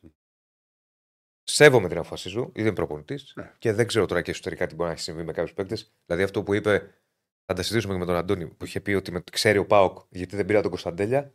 Δεν μπορώ να καταλάβω τι είναι. Όχι, ούτε εγώ. Που άμα δεν μας πει. Κανείς να- δεν μπορεί, ναι. ναι. προφανώς. Ναι. Άρα, εγώ σέβομαι την απόφαση, είναι προπονητής, αλλά διαφωνώ και για Κωνσταντέλια. Καλά, για το Φορτούνη το έχουμε συζητήσει γιατί είναι καιρό υπόθεση και για Βαγιάννηδη. Δηλαδή, είναι δύο παιδιά τα οποία έχουν κάνει Σωστό. ε, σημαντικά πράγματα στο το τελευταίο διάστημα. Δεν διαφωνώ. Δεν γίνεται. τα Για τον πάμε. Αλεξανδρόπουλο Εμείς τα- επίσης τα είχαμε πει επίσης και στο θεωρώ ότι ραδιόφωνο. έχει θέση στην εθνική. Αλλά από αυτούς τους τρεις λες.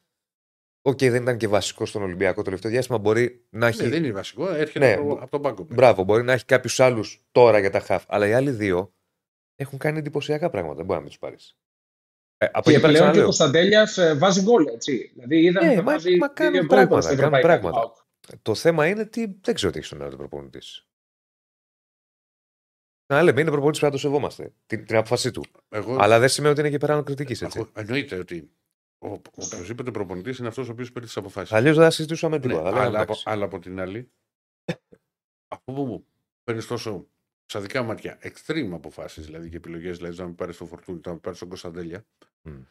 Ε, Του Φορτούνη σου είπα δεν το έβαλα εγώ γιατί σ- πρέπει να είναι στην εθνική, αλλά επειδή είναι ναι, καιρό ρε, είχε υπόθεση. γίνει η Ναι, ιστορία. είναι ιστορία είναι όμως καιρό. πιο ποιοτική μεσοεπιθετική που, που υπάρχουν. Τι να κάνουμε 100%. τώρα. Δηλαδή δεν βγάζουμε και καμιά τριανταριά μεσοεπιθετικού 100%. που να κάνουν παπάδες. Λοιπόν, οφείλεις να περάσεις, να προκριθείς. Γιατί μετά θα υπάρχει κριτική, θα πρέπει να τη δεχτείς. Ναι, εντάξει, βέβαια. Ε, Κοίτα να δεις. Και να τους έπαιρνα στους παίκτες, για να τα λέμε όλα, είναι δύσκολος όμιλος. Δεν διαφωνώ. Με Ολλανδία, Γαλλία τώρα δεν είναι. Ωραία, να δείξεις ένα πολύ καλό ανταγωνιστικό πρόσωπο. Να, να Ναι. διεκδικήσεις την πρόκριση. Να, να στο πω να, το, δι- να τη Ναι, διεκδικήσεις. Ναι, ναι. Θα δούμε. Τα Άλλο. υπόλοιπα το βράδυ. Παναγιώτη, μου σε ευχαριστούμε Να πάρα είστε καλά. πολύ. Να είσαι καλά, Παναγιώτη. Εγώ ευχαριστώ, παιδιά, και καλή συνέχεια. Επίσης, Να είστε επίσης, να είστε καλά. Λοιπόν, αυτά και για την εθνική ομάδα και για τη μάχη που έχει ε, με τους Ολλανδούς. Παίζει ένα πόλ. Ε, βλέπω, έχει βάλει εδώ και ο Στέφανος για τον καλύτερο τερματοφύλακα, μια και πιάσαμε αυτή την κουβέντα. Μμ. Κοτάρσκι, Μπρινιόλη, Πασχαλάκης. Ο Μπρινιόλη είναι πρώτος 53%, δεύτερος ο Πασχαλάκης 32%, τρίτος ο Κοτάρσκι με 15%. Νομίζω ότι. Και ο Κοτάρσκι έχει καλά. Καλά στοιχεία, ναι. Δεν είναι όμως για καλύτερος τώρα. Νομίζω ότι αυ- το πόλ αυτό, έτσι όπως πάει τώρα, αντικατοπτρίζει και στα δικά μου τα μάτια τη- Είναι όπως τα βάζεις εσύ. την πραγματικότητα, ναι. 1159 μας παρακολουθούν, 391 like. Πάμε να ανεβάσουμε τα like. Οπωσδήποτε 1000. Και πάνω από 1000 σήμερα. Αυτά τα. Δεν πιάσαμε τα 1000, σήμερα πρέπει να είναι πάνω. Like, παιδιά. Να διαδώσουμε την εκπομπή. Μαθαίνω τόσα γεράματα. Τι μαθαίνετε. ρε φίλε, Με τα εντάξει, like, τα like. Όχι, το like το ξέρα, αλλά Ένα like. για ποιο λόγο να γίνεται like στο βίντεο και όλα αυτά. Ε, βέβαια. Όσο περισσότερα like, Πάμε, Άκη Γεωργίου. τόσο το καλύτερο. Έχουμε εκεί. Για πάμε να δούμε τι γίνεται στην Τώρα ώρα. είναι στο ψυγείο ή χωρίς στο ψυγείο. Θα δούμε. Ρίξε κύριε Στέφανε. Νάτος. Όχι, όχι. Πάει το ψυγείο. Πάει το ψυγείο. Πάει το ψυγείο. Δεν ξανά έχει ψυγείο. Εγώ έδωσα μια ιδέα από χθες, αλλά δεν με ακούτε. Αφού δεν έχει ψυγείο πλέον, να βάλει ένα ράφι. Και να το έχει και ψηλά το ράφι. Για να θυμίσει σε όλους ότι η ΑΕΚ θέλει στόπερ από το πάνω ράφι. Δεν μας ακούει, δεν μας ακούει. Δεν μας ακούει; Πού πήγε; έφυγε. Τελείωσε. Του είπα για, για, για στόπερ από το πάνω ράφι και έφυγε. Έλα, ρε φίλε. Για αυτό το Τι πλάνο. γίνεται, ε; Τι έγινε; Δεν Πάλι- είναι αυτά οι λέξεις κάνουν τζι καταρχήν. Δεν γίνεται. να Πα- συζητάμε. Πάλι καλά που τον είσαι με κανένα μποξεράκι από κάτω. Τώρα να γράψει μεγάλη ιστορία. Να νόμιζα ότι. Ξέρεις, είναι σαν κάτι βίντεο που κάνει όλος τότε, ειδικά με τον κορονοϊό που έκαναν τα μαθήματα οι καθηγητές. Και πέρα και η γυναίκα του που βγαίνει από το μπάνιο. Ναι, ναι, ναι. Ναι. Καταρχήν πριν ξεκινήσουμε, θέλω να πω ότι αυτό που έπαθε ο Διονύσης χθες που έκλεισε Ναι, ναι. να πάει σε θερινό σινεμά την μέρα που έκανε επέλαση ο Ντανιέλ Μπατίστα. Ο Ήταν Ντάνιελ ό,τι Μπατίστα. το ΑΕΠ έχει γίνει αυτή την εβδομάδα μετά τη μία απόκτηση κεντρικού απαιτητικού. Κοίτα, δεν θέλω να πω πολλά. Άκου, άκου τώρα, γιατί μας παρακολουθούν. Δεν θέλω να πω πολλά ζωντανά, αλλά ε, δεν θα σου πω ότι δεν με βόλεψε κιόλας. Και το κλείνω εδώ. Το Κατάλαβες. φαντάζομαι, το καταλαβαίνω. Νομίζω έχει. διαδικασία, σαν διαδικασία είναι. Δηλαδή, εντάξει, καταλαβαίνεις. Ναι, Μ' άρεσε ναι. που είπε ο Ρακλής, Θα γίνεται το θερινό σινεμά ενιδρύο. Κόμπε. Απο, απορώ, απορώ πως δεν είχες κλείσει κι εσύ. Δηλαδή, από πραγματικά κι εγώ. Γιατί εγώ ενδεχομένως, αν ήταν να κλείσω, θα, θα ήθελα πολύ να πάω. Ναι. Και Όχι, εντάξει, ήθελα ρε παιδί μου, κι εγώ, αλλά δεν. Α, θέλω να δεν πω, είναι εμένα ότι- σαν γυναίκα με γλίτωνε, ρε παιδί μου, γιατί εμείς πέσαμε στη χύτρα μικρή. Ναι. Καταλαβαίνεις. θα, ήταν, θα χάνονταν κάτι που θα ήθελα να κάνω. Ναι. Αλλά οκ. Δεν είναι αυτά και στις καλύτερες οικογένειες που λέμε. Έτσι, έτσι. Πώς πάμε; Λοιπόν, καλά, εσύ θα μας πεις. Όλο, όλο και πιο ψηλά δεν το βλέπεις. Όλο και Έχω πιο βάλει ψηλά. ένα κάτω από το λάπτοπ, αυτό τώρα πήγα να ρυθμίσω. Όχι, λίγο. όχι, όχι, όχι, όχι. Το κοκοράκι στο μαλλί για το τσίκο, και όλο και κερδίζουμε λίγο πόντους. ε, Τι να κάνω, μου βάλετε κάθε πρωί να ξυπνάω και να. Τι να κάνει ο άνθρωπος. Ναι. Να κάνει. Λοιπόν, Κάτσε, αυτό κάτσε, ρε. είναι. Μμ, Πώς θες να α, ξεκινήσουμε; Εσύ τι βλέπεις εθνική; Ε, Χριστιανή Λιοντάκια βλέπω στην εθνική. Α, το βλέπεις έτσι, ε; Ε, σα- σε ποιότητα, ας πούμε, το βλέπω Εντάξει, έτσι. άλλος. Τώρα υπάρχουν εκεί, δηλαδή και με την Ισπανία το ίδιο λέγαμε και πήρε ισοπαλία, ας πούμε, πριν, ε, πότε ήτανε, πριν ε, δύο χρόνια. Βέβαια, Και από με αυτή τους την- Γάλλους που τα πήγαμε καλά. Λεπτομέρειες. Ναι, παιδί μου, αλλά με τους Γάλλους έχασες τις λεπτομέρειες. Που λέγαμε ότι πάμε για πολλά. Ναι, Είχαν, εντάξει, Για πολλά αλλά παιχνίδια. καλά σταθήκαμε. Εντάξει. ναι, καλά στάθηκε, ναι. Α, δω. Ε, ναι, γενικά πιστεύω ότι πάντως με τον Μπογιέτ, επειδή το ξέρω και από την ΑΕΚ καλά, είναι ένας προπονητής που, ε, πώς να σου πω, ενδείκνυται ρε παιδί μου η- τα χαρακτηριστικά του και η προσέγγιση του στο ποδόσφαιρο σε αυτό που θέλει να κάνει η εθνική. Δηλαδή η εθνική δεν είναι μια ομάδα που θα παράξει δημιουργικό ποδόσφαιρο, είναι μια ομάδα που θα παίξει ε, σφιχτά, ε, να κρατήσει χαμηλά το σκορ και να βρει τις δικές της φάσεις για να κερδίσει ένα 0. Ό,τι πέτυχε και ό,τι κατάφερε η εθνική ομάδα, έτσι το κατάφερε. Είναι ένας τέτοιος προπονητής ο Πογέτ. Όπως ήταν και ο Χιμένες, βέβαια, τέτοιος προπονητής. Αυτής της κατεύθυνσης νομίζω ότι σαν χαρακτηριστικά ταιριάζει. Α δούμε. Μακάρι Για να να δούμε. πάει όσο το δυνατόν καλύτερα. Για να δούμε. Τι γίνεται στο, στον πλανήτη ΑΕΚ; Λίγα πράγματα. Ε, δεν μπορώ να σας κάνω πολύ σοφότερο σήμερα. Όχι ότι σας λέγαμε τις προηγούμενες μέρες. Γιατί και τις προηγούμενες μέρες. Ναι, γιατί ακούγεται ότι κοιτάζει για το στόπερ. Μήπως Όχι, κάνει σίγουρα και- κοιτάζει. και Εγώ σας είπα και από την ε, Τρίτη ότι Θα πάρει. Ε, θα πάρει στο τέλος, ναι. Ε, τουλάχιστον προς αυτή την κατεύθυνση κινείται. Γιατί δεν- ποτέ δεν μπορεί να είσαι απόλυτος στα μεταγραφές. Ε, τουλάχιστον να πάρει για να έχει μια επιπλέον λύση στο ελληνικό πρωτάθλημα, να ξεκουράσει κιόλας Βεβαίως. κάποιους βασικούς που θα έχουν ε, τη φθορά της Ευρώπης. Ε, που θα είναι πολύ πιο απαιτητικά τα παιχνίδια. Μην ξεχνάμε ότι είναι και διεθνείς οι δύο βασικοί παίκτες τη ΑΕΚ, και ο Β' και ο Μουκουντή, οπότε θα έχουν μια έξτρα ε, κούραση ας πούμε, σε αυτό το διάστημα. Και ο Μουκουντή θα φύγει κιόλας τον, το Δεκέμβρη για το Κόπα Αφρικα. Οπότε καταλαβαίνει ο καθένας ότι τα πράγματα δεν είναι, δεν είναι πολύ απλά. Χρειάζεται στόπερ και γίνεται ε, κίνηση για να πάρει. Το θέμα είναι, ε, ε, σας είχα ξαναπεί ότι ο Αλμέιδα είναι ένας προπονητής που αν δεν βρει αυτό που θέλει στο 100% δεν θα βάλει νέο παίχτη στο group. Είναι πολύ απόλυτο στι μεταγραφές. Δηλαδή, αν δεν βρει, αν οι λύσεις που θα προκύψουν δεν ε, είναι στο 100% ρε παιδί με αυτό που ψάχνει η ΑΕΚ, θα προτιμήσει να πάει σε πατέντα με βαφτίσια, ας πούμε, ε, κάποιου παίκτη που παίζει σε άλλη θέση. Είτε αυτός είναι ο Χαϊτσαφή, αν πάει να παίξει αριστερό στόπερ, είτε ο Σιμάνσκι. Σε κάθε περίπτωση, όλα αυτά που συζητάμε είναι παρακινδυνευμένα. Έτσι, δηλαδή, Ναι, βέβαια. Πάντως, Άκη Είναι- μου, οι, οι επιλογές του λιγοστεύουν, έχουν λιγοστέψει, γιατί επειδή οι περισσότερες αγορές έχουν κλείσει, δεν είναι εύκολο μετά κάποια ομάδα να δώσει στόπερ. Και να κάνει μεταγραφή, ΑΕΚ, να πληρώσει δηλαδή, για να, να της φύγει ένα στόπερ που μπορεί για να τον έχει κρατήσει σε ένα ποσοστό 80-85% είναι παίκτης που υπολογίζει. Δηλαδή, μπορεί να κοιτάσει την αγορά το ότι υπάρχουν ελεύθεροι ή σε, α- από άλλα πρωταθλήματα. Παιδί. μου. Δηλαδή, σκέφτεται καθόλου τη Λατινική Αμερική και η Κεντρική Αμερική και τέτοια. Να μπορεί να, τε- Ε, να είναι προπο- δύσκολο με τους ξένους πλέον με τη λίστα. Γιατί η ΑΕΚ έχει πολλούς ξένους. Ε, πολλοί από αυτούς είναι, ε, θα δηλώνονται σε κάθε. Είναι βασικοί παίκτες δηλαδή. Δεν Ναι, είναι βέβαια. ότι κάποιοι εκτό αποστολής. Οπότε υπάρχει και αυτή η παράμετρος. Είναι αυτό που σας είπα προχθές με τη δέσμευση ξένου στο, στη θέση του αναπληρωματικού αριστερού μπακ. Ε, οπότε κατά πάσα πιθανότητα θα πάει σε κοινοτικό. Τώρα, ε, αν βρουν ένα ξένο που ταιριάζει 100%, δηλαδή θα μου πεις, τώρα θα τον βρουν. Πέρασε πόσος καιρός και η ΑΕΚ δεν, δεν κατάφερε να, να κάνει μια καλύτερη ανακατανομή ας πούμε, στο ρόστερ της. Ε, νομίζω ότι ενδεχομένως και να τον πάρει. Απλά ε, είναι δύσκολο νομίζω να πάει, πάει σε ξένο στόπερ. Σε μη κοινοτικό εννοώ. Ναι. Ε, Ναι. πάει σε κοινοτικό. Εντάξει, Ε, εκτός αν έχει κοινοτικό διαβατήριο, όπω υπάρχουν πολλοί αρκετοί στην Αργεντινή. Ναι, εντάξει. Ε, Εννοώ άλλη να μην κουβέντα. δεσμεύει θέση ξένου. Δεν, ε, Ναι, εννοώ. ναι, ναι, ναι, ναι, ναι, ναι. Ε, Πάντως είναι δύσκολα τα πράγματα, ρε παιδιά. Δηλαδή, ξέρεις, όταν έχεις μπροστά σου ένα τόσο μεγάλο χρονικό περιθώριο να αντικαταστήσει έναν παίκτη που έφυγε από το ρόστερ, τον Τζαβέλα εννοώ, με έναν καλύτερο κεντρικό αμυντικό και δεν τα καταφέρνεις, τώρα τι, τι να καταφέρεις στο. σε ένα Σε μια διάστημα εβδομάδα. μια μιας εβδομάδας, ας πούμε. Είναι δύσκολο. Είναι πολύ πιο σφιγμένα τα πράγματα πλέον. Νομίζω ήταν να μην γίνει αυτό στην ΑΕΚ. Προσωπικά δεν μπορώ να καταλάβω πώς δεν έγινε. Δηλαδή, είναι το Και, πιο μπλέξα, εξώφυλλο- και μπλέξατε σε αυτή τη διαδικασία τώρα, ναι. ναι, ξέρεις τι. Και άλλες φορές, ρε παιδί μου, υπήρχε πρόβλημα σε μια θέση, ξέρω εγώ, στα χαφ. Υπήρχε πρόβλημα σε, σε, σε κάτι που μπορούσε να γίνει μια μετατόπιση. Το πρόβλημα όμως δεν ήταν ε, αριθμητικό. Τώρα το πρόβλημα είναι αριθμητικό. Δεν βγαίνουν τα κουκιά. Ε, αυτό δεν το θυμάμαι ποτέ. Ε, έχουν γίνει και στο παρελθόν και με άλλες διοικήσεις και με αυτή τη διοίκηση πάντα και θα γίνονται ανορθογραφίες στα μεταγραφικά της ΑΕΚ και γενικά των ομάδων. Αυτό ήταν ε, πολύ extreme για μένα.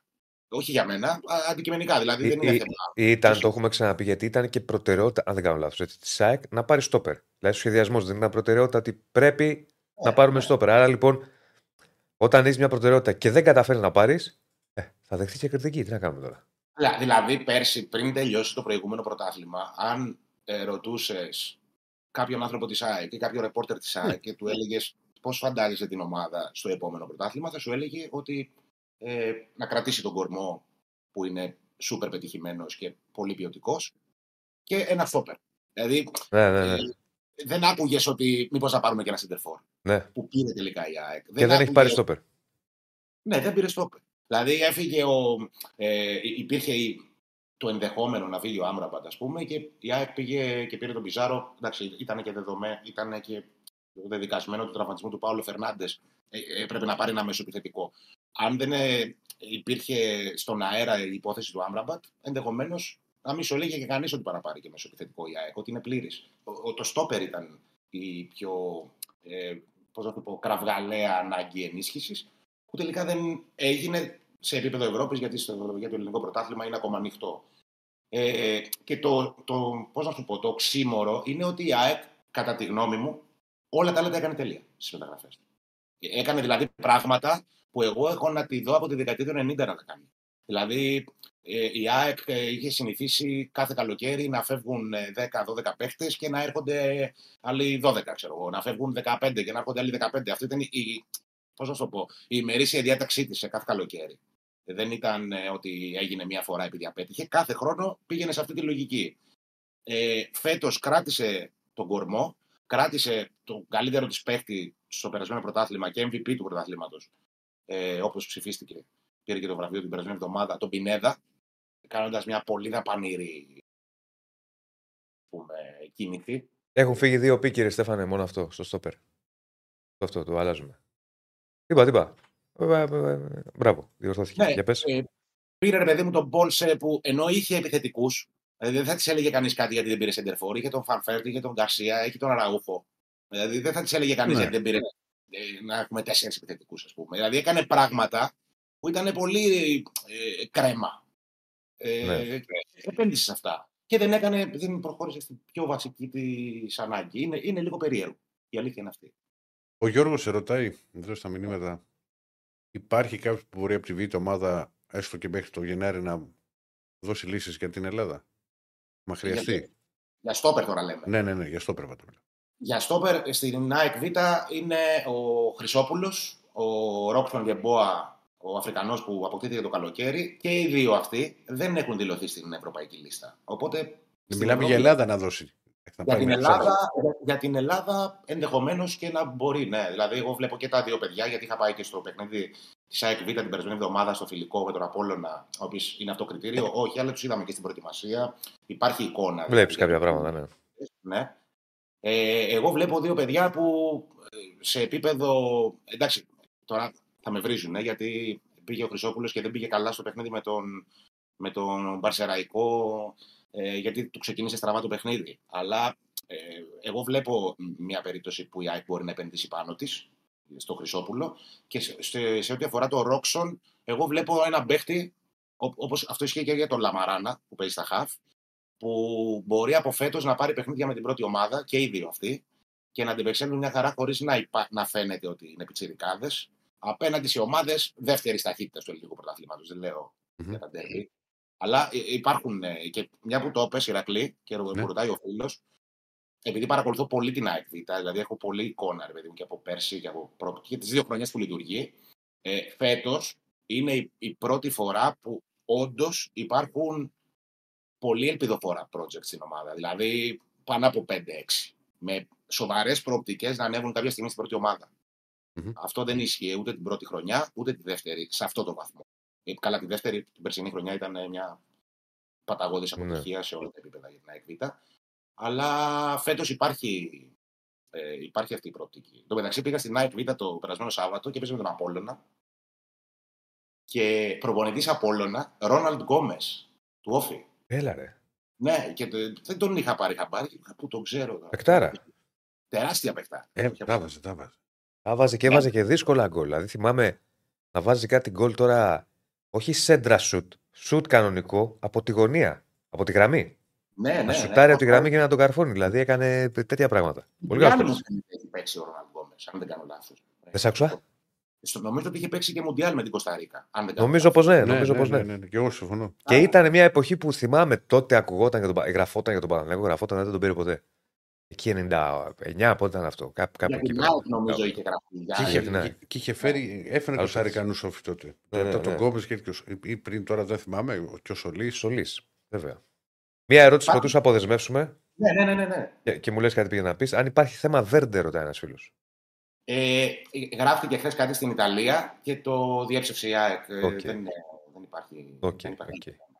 Ε, να πούμε ότι μας έριξε κουβά ο Άγιαξ χθες, γιατί είχαμε πει ότι ενδεχομένως το πιο πιθανό δηλαδή ήταν ότι θα υπάρξει απαγόρευση ε, στη μετακίνηση στα παιχνίδια Άγιαξ και ΑΕΚ Άγιαξ στο Άμστερνταμ και στη Νέα Φιλαδέλφια. Χθες από τη σύσκεψη για τα μέτρα ασφαλείας που έγινε προέκυψε, όχι για τη σύσκεψη, για το, από το tour που έγινε στο Αθήνα στο Άγιαξ, προέκυψε η επιθυμία τους να πάρουν 1.200 εισιτήρια, 1.500 ναι. κανονικά οι φιλοξενούμενοι στη Φιλαδέλφια. Ε, ο Άγιαξ ζήτησε 1.200 ε, και μέχρι στιγμής δεν προκύπτει από την UEFA, το είπαμε και χθες αυτό, δεν προκύπτει κάποια απαγόρευση. Οπότε Ε, όλα δείχνουν ότι θα γίνουν με φιλοξενούμενους οπαδούς στα δύο αυτά παιχνίδια. Καλό λέω εγώ ότι είναι, αλλά μακάρι να πάνε όλα καλά. Θα είναι και ένα πολύ σοβαρό crash test για το νέο γήπεδο, γιατί ε, εντάξει, ήρθαν αντίπαλοι οπαδοί στον αγώνα με την Adverb, όμως Άλλο πράγμα, άλλη τώρα κατάσταση. με τον Άγιο, επειδή υπάρχει μια αντιπαλότητα την οποία εγώ δεν καταλαβαίνω, να σου πω την αλήθεια, ε, θα είναι ένα πολύ σοβαρό crash test για να πάνε όλα καλά και κανείς δεν πρέπει να ξεχνάει ότι και η ΑΕΚ και το γήπεδο έχουν φέτος στραμμένα πάνω τους τα βλέμματα της UEFA λόγω της διεξαγωγής του τελικού του conference το Μάιο. Σωστά. Οπότε χρειάζεται ιδιαίτερη προσοχή πρώτα για την ασφάλεια και μετά για όλα τα υπόλοιπα, ρε παιδί μου, και για να μην υπάρχει πρόβλημα και στην ΑΕΚ και, και στο διεξαγωγή βέβαια. του τελικού. Ωραία. Αυτά. Έγινε, φίλε. Να είσαι καλά. Σε ευχαριστούμε Να είσαι πολύ. καλά, Ρακή μου. Γεια σου, Άκη. Λοιπόν, αυτά και από τον Αγιοργίου, αυτά και από την ΑΕΚ. Κύριε Στέφανε, έχουμε διάλειμμα. Θα πάμε. Betshop μαζί μας. Βεβαίως. Χορηγάρα, η οποία μας στηρίζει. Κάντε Λοιπόν. like που λέει ο Διονύσης, like, like. Like στο βίντεο, subscribe στο κανάλι. Παίρνει ένα πεντακοσάρικο τώρα, κύριε Στέφανε. Από πόσο μπορώ να υπολογίσω. Δεν το βλέπω τώρα γιατί. Να κάνω ανανέωση. 5-16. Ε, Δεν σου είπα. Like, τσακαλάκια, like. Like, like. Πάμε διάλειμμα και επιστρέφουμε. Στρέψαμε. Εδώ είμαστε. Δεν ακούς; Πώς γίνεται αυτό; Δεν ακούς καθόλου; Ακούω τώρα, τώρα καλύτερα. Ναι. Με έφτιαξε. Μπράβο, ρε, κύριε Στέφανε. Ρε, το- Λοιπόν, δεύτερη ώρα εδώ μου τσάτσο. Πεταράδες, like στο, κανα... like στο βίντεο. Subscribe στο κανάλι μας. Ε, 555 μου λέει. Για το Lightner που λέει ένα φίλο είναι τραυματίας. Έχει πάθει και στο Lightner. Δεν είναι, δεν είναι εξαφανισμένος. Ναι. Έχουμε μιλήσει για Ολυμπιακό Παναθηναϊκό, Εθνική, ΑΕΚ. Και έχουμε ακόμα να μιλήσουμε για πολλά άλλα πράγματα. Και έχουμε ΠΑΟΚ, έχουμε Άρη, έχουμε μπάσκετ. Πού πάμε, πάμε ΠΑΟΚ. Αντώνης Τσαγαλέα. Πάμε. Για πάμε.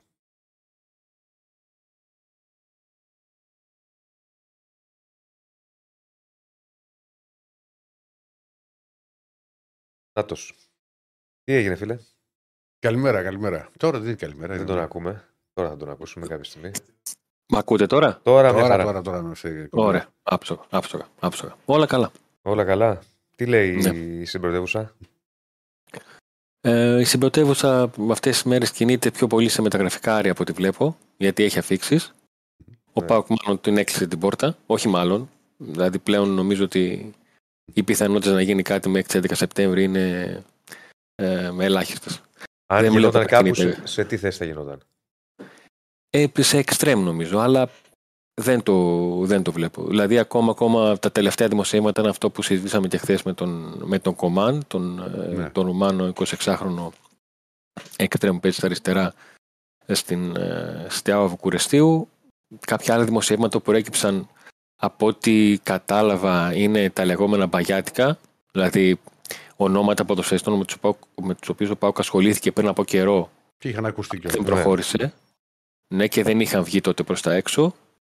Ε, οπότε η συζήτηση ε, σε καθαρά αγωνιστικό κομμάτι πηγαίνει στο εάν ο Ρασβάν Λουτσέσκου θα αρχίσει να μπαίνει σε ένα τρυπάκι το να προσαρμοστεί στο ρόστερ που έχει και δεν πρόκειται να, να αλλάξει.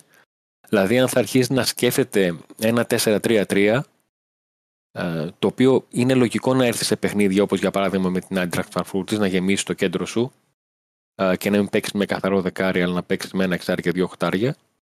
Ε, Είναι κάτι το οποίο ο Πάουκ το έκανε την, ε, την σεζόν ε, 2021-2022 όταν και σε αυτόν τον ρόλο είχε τον, τον Αουγκούστο ο οποίος έπαιζε ως ψευτοδεκάρι αν μπορώ να το πω ή τέλος πάντων να τους στήσω πιο προωθημένους. Ε, το πρόβλημα σε αυτήν την περίπτωση, το δεύτερο πρόβλημα, γιατί το ένα πρόβλημα είναι ότι αλλιώς δόμησε ή σκεφτόταν να δομήσει ο προπονητής το, το πλάνο του, το αγωνιστικό και αλλιώς μπορεί να του έρθει βάσει των κινήσεων που δεν έγιναν.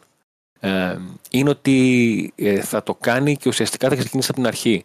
Δεν είναι όπως όταν το πρώτο έκανε, όταν είχε τους παίκτες στη μεσαία γραμμή, δεν πήρε ε, δεκάρι τότε με εκείνο το Serial Jovinko ε, το οποίο περάσαμε πάρα πολύ ωραία εκείνο το, το καλοκαίρι ε, και αναγκάστηκε να αλλάξει την δομή της, ε, του άξονά του.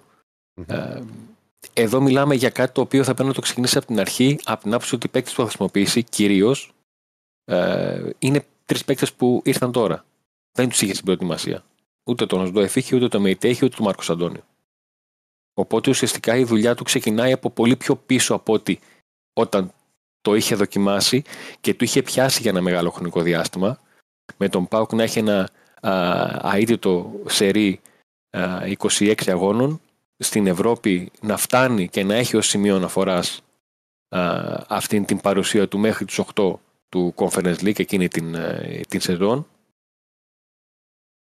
Οπότε είναι όλη αυτή η ζήτηση που έρχεται στο προσκήνιο διότι ξεκινάν η, ξεκινάει, ξεκινάει, θα επιστρέψει το ΠΑΟΚ με, με γεμάτη εβδομάδα με εβδομάδα ακόμα, ακόμα που υπάρχει και ένας επιπλέον αστερίσκος που δεν ξέρω και θέλω να κάνω ρεπορτάζ πάνω σε αυτό πιο πολύ από περιέργεια να το πω έτσι πολύ απλά γιατί ο Πάουκ στο Ελσίνγκη θα παίξει σε συνθετικό χλωτάπιτα και αν οι ομάδες χρειάζονται κάποια προσαρμογή, αυτές που θα πάνε μόνο να παίξουν μια φορά, οτιδήποτε. Δεν είναι εύκολο, ναι. Και, και, πα, και, το... και, και, παλαιότερα υπήρχε μεγάλο πρόβλημα ακόμα και θυμίζω όταν έπαιζε ο Οργοτέλη στο Μαρτινέγκο με ομάδες στην Αλφαδική και με μεγάλε που παίζανε, ξέρεις, σε κύπελο. Είχαν μεγάλο πρόβλημα μέχρι να προσαρμοστούν.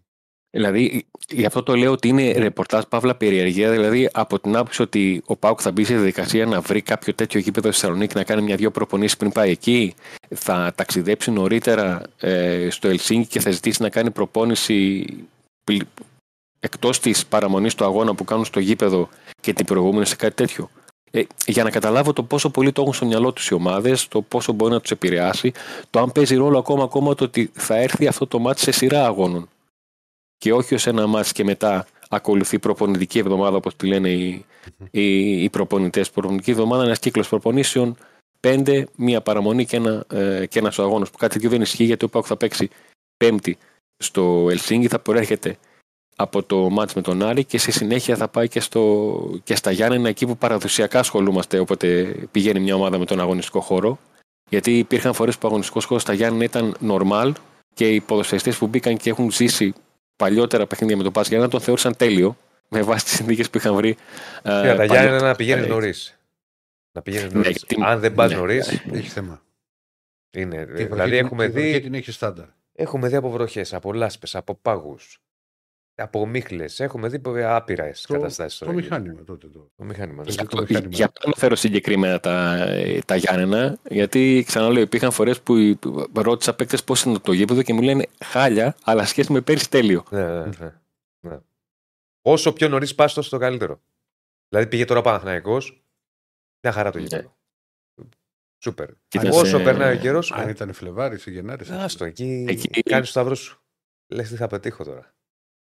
Εκεί είναι δύσκολα τα πράγματα. Ναι. ναι.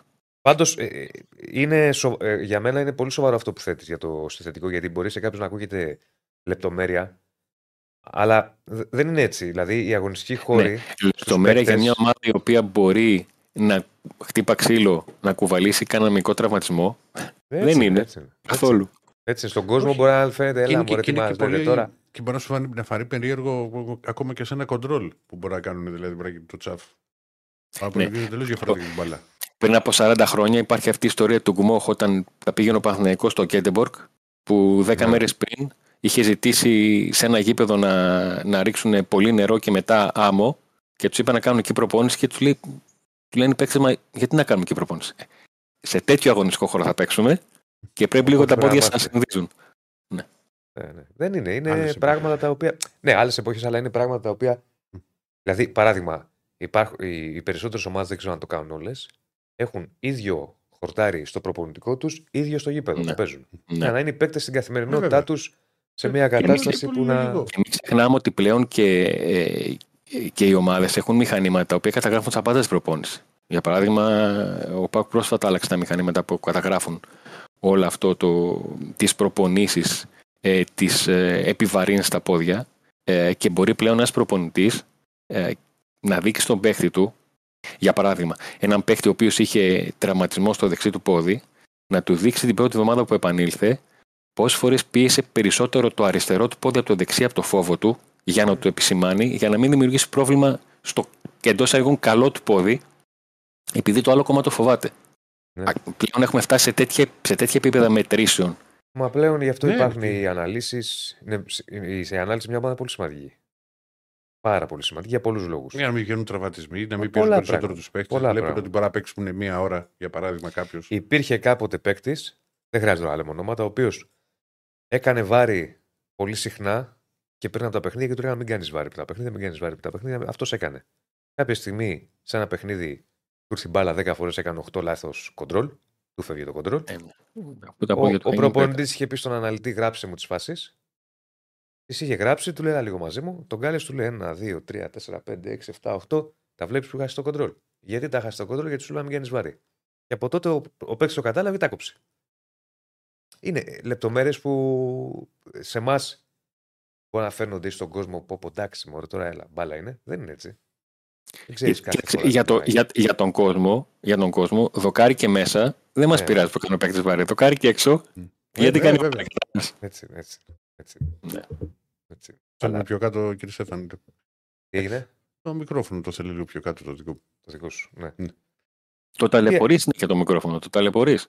Τι θες να κάνω, Εσύ λες, παίρνεις θα θέση συνηθίσεις. στο. Μια και βλέπω γιατί είμαστε και πιο χαλαρά τώρα Ναι. σε θέμα ρεπορτάζ κτλ. Παίρνεις θέση Ναι. στο πόλ που, που, έχει βάλει, που έχουμε βάλει εδώ για τερματοφύλακα. Ο Τάρχη Μπρινιόλη Πασχαλάκης. Κοίταξε, ε, το θέμα είναι ότι τους δύο από τους τρεις ε, έχω δει μίνιμουμ 50 παιχνίδια του ενός Ναι. και 150 παιχνίδια του, του άλλου. Άλλο. Ναι. Ε, του Μπρινιόλη έχω δει αρκετά παιχνίδια. Είναι διαφορετικοί τερματοφύλακες. Αλήθεια είναι αυτό. Και οι τρεις έχουν, έχουν διαφορετικά χαρακτηριστικά. Ε, ο Κοτάρσκι, για παράδειγμα, δεν τον έχω για τερματοφύλακα που μπορεί να κάνει 19 επεμβάσεις σε ένα μάτς, όπως μπορεί να κάνει και ο Πασχαλάκης και ο, ο Μπρινιόλη. Ναι. Ε, ο Κοτάρσκι είναι ένας τερματοφύλακα ο οποίος μπορεί να του κάτσει ε, το, η η μεγαλύτερη στραβή ε, σε ένα παιχνίδι ε, και να τον δεις τα επόμενα λεπτά και να μην καταλάβεις ότι του κάτσε αυτό. Και το λέω αυτό, Σημαντικό για το, Κοτάρσκι- το λέω αυτό για το Κοτάρσκι γιατί η καριέρα του στον Πάουκ ξεκινάει. Πρώτο του επίσημο παιχνίδι, 42 δευτερόλεπτα έχει παίξει με τον Πάουκ, κάνει τσαφ και ο Πάουκ τρώει γκολ στη Βουλγαρία. Ε, και εκεί λες, Όπα. τέλος. Αυτό ήταν. Ναι, ναι, ναι, ναι, ναι. ναι.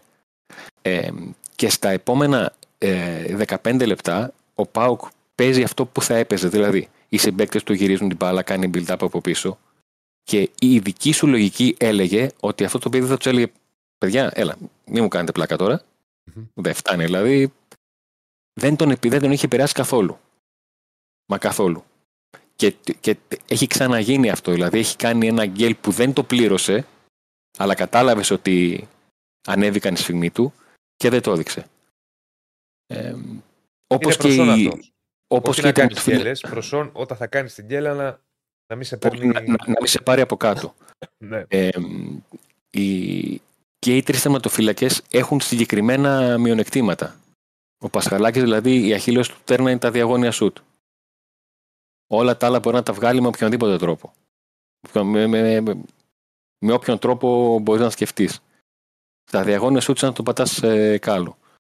Ο, ο Κοτάρσκι έχει ένα θέμα και το έχει δείξει σε μερικές εξόδους που ενώ σου έχει δείξει ότι μπορεί να πάει γρήγορα στην μπάλα και να την καθαρίσει όπως το κάνει τις περισσότερες φορές κάποιες στιγμές λες και κολλάει το, το μυαλό του και οι δύο πρώτες φάσεις που μου έρχονται στο μυαλό είναι η πρόσφατη ε, τον τρόπο με τον οποίο δέχεται γκολ ο Πάκ με την Κηφισιά ε, και η περσινή που, είναι, που αποδείχθηκε πολύ κομβική και για, τη, και για τον Πάουκ και για τον αντίπαλό του ε, είναι η φάση στην οποία γίνει κάνει το πέναλτι στον, στο Σπόραρ στο Πάουκ Παναθηναϊκός. ναι, ναι, με το. Ένα μάτς που ήταν, ένα μάτς που ήταν κομβικό. το χέρι. Ένα, μα- ναι, ένα μάτς που ήταν πολύ κομβικό και οι δύο ομάδες. Ο Παναθηναϊκός παίρνει μια νίκη η οποία ε, έρχεται και μπαίνει ως βάση σε όλο το καλό ξεκίνημα.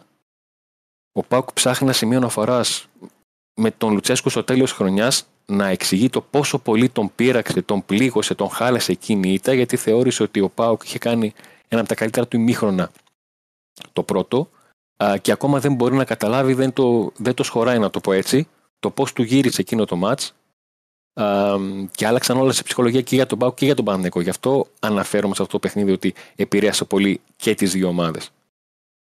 Γιατί ο Παναθηναϊκός έχει κάνει ένα καλό ξεκίνημα, αλλά μια νίκη σημείο αναφοράς Είναι σημείο αναφοράς, Ποτέ ξέρεις σε- γιατί. Γιατί υπήρχε μια ποτέ κουβέντα σε εκείνη. τότε. Καταρχάς είναι νίκη στην Τούμπα.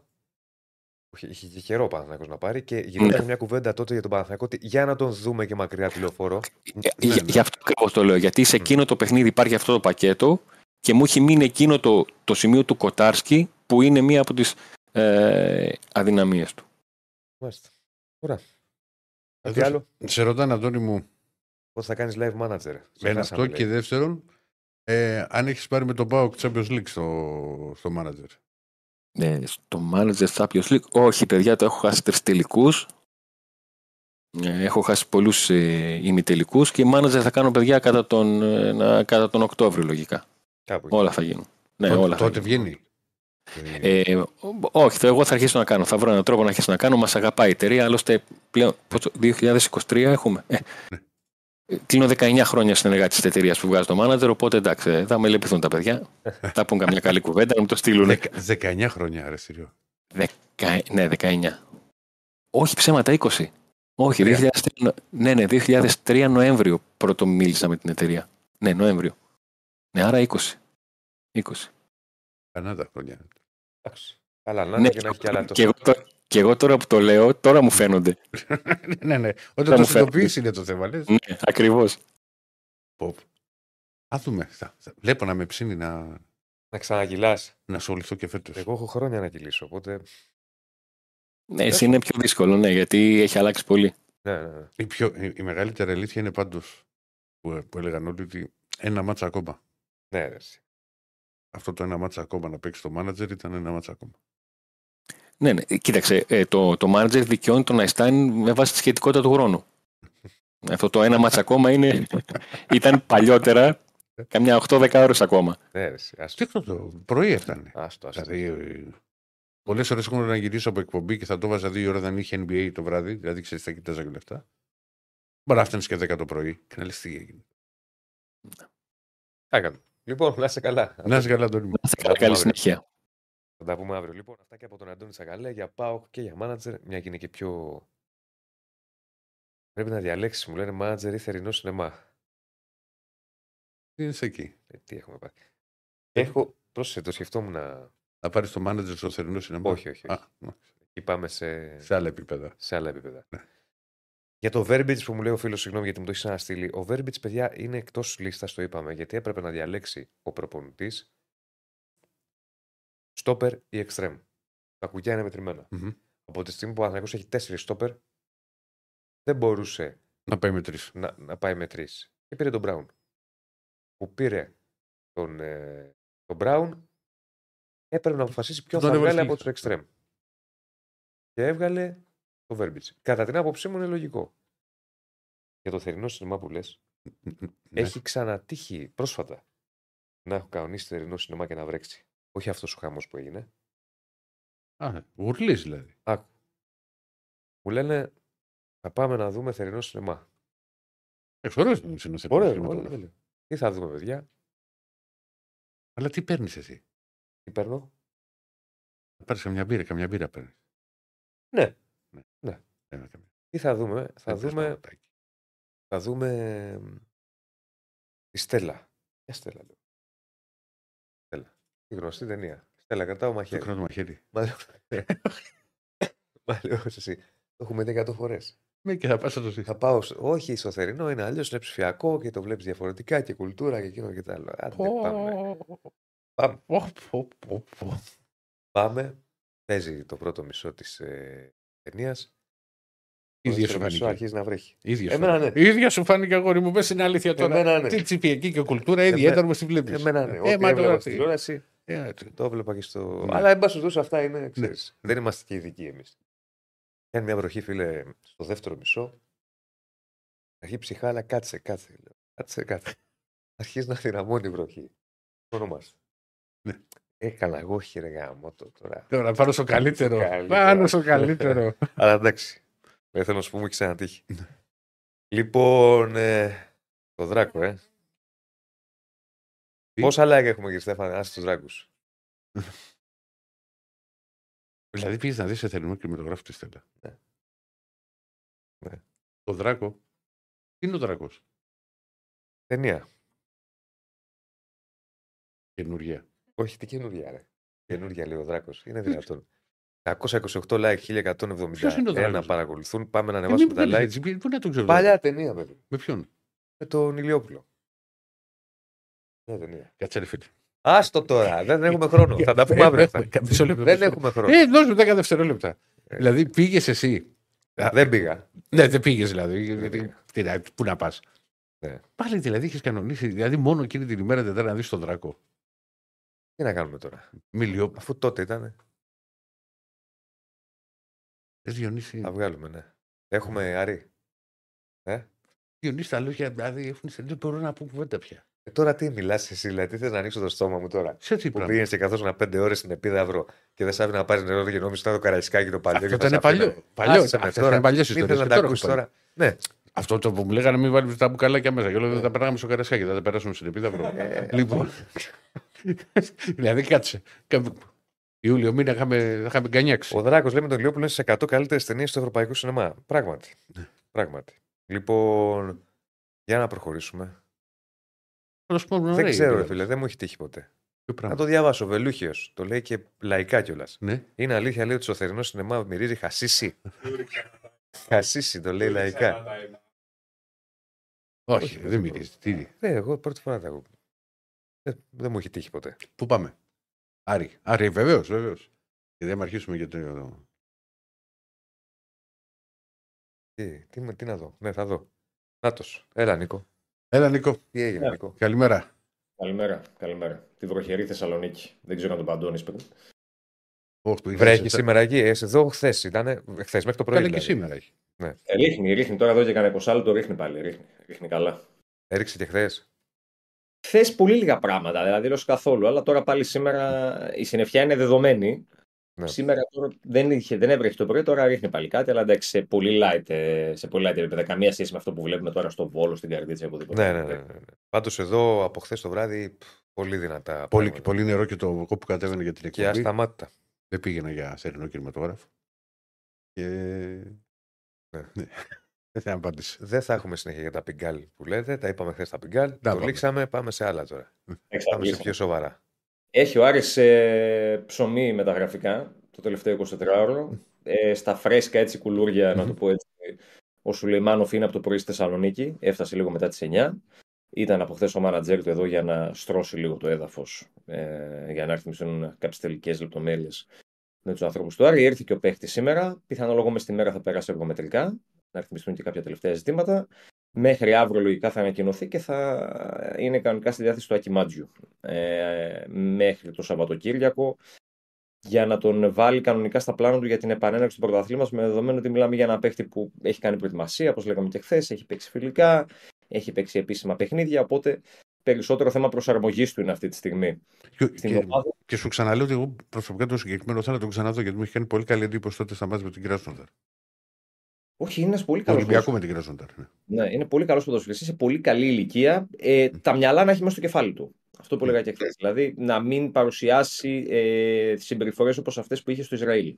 Με τη Χαπόελ Μπερσεβά. Ε, να μην είναι δηλαδή ένας προβληματικός χαρακτήρας. Γιατί ο Άρης, δόξα τω Θεώ, φέτος έχει φέρει παίχτες οι οποίοι είναι καλοί χαρακτήρες. Ήθελε να φτιάξει καλά αποδυτήρια. Ένα από τα πράγματα που είχε βάλει ως στόχο ο Παλίκουσα και το πέτυχε πριν φύγει, άσχετα με τα όποια λάθη μπορεί να έχει κάνει από εκεί και πέρα, ε, ήταν το να αλλάξει λίγο τους χαρακτήρες μέσα από αποδυτήρια, γιατί ο Άρης είχε πολύ προβληματικά αποδυτήρια την περσινή σεζόν. Παίχτες που δεν είχαν καλό κλίμα μεταξύ τους, παίχτες οι οποίοι βγαίνανε και λίγο παραπάνω κάποια βράδια, Ιτούρμπε π.χ.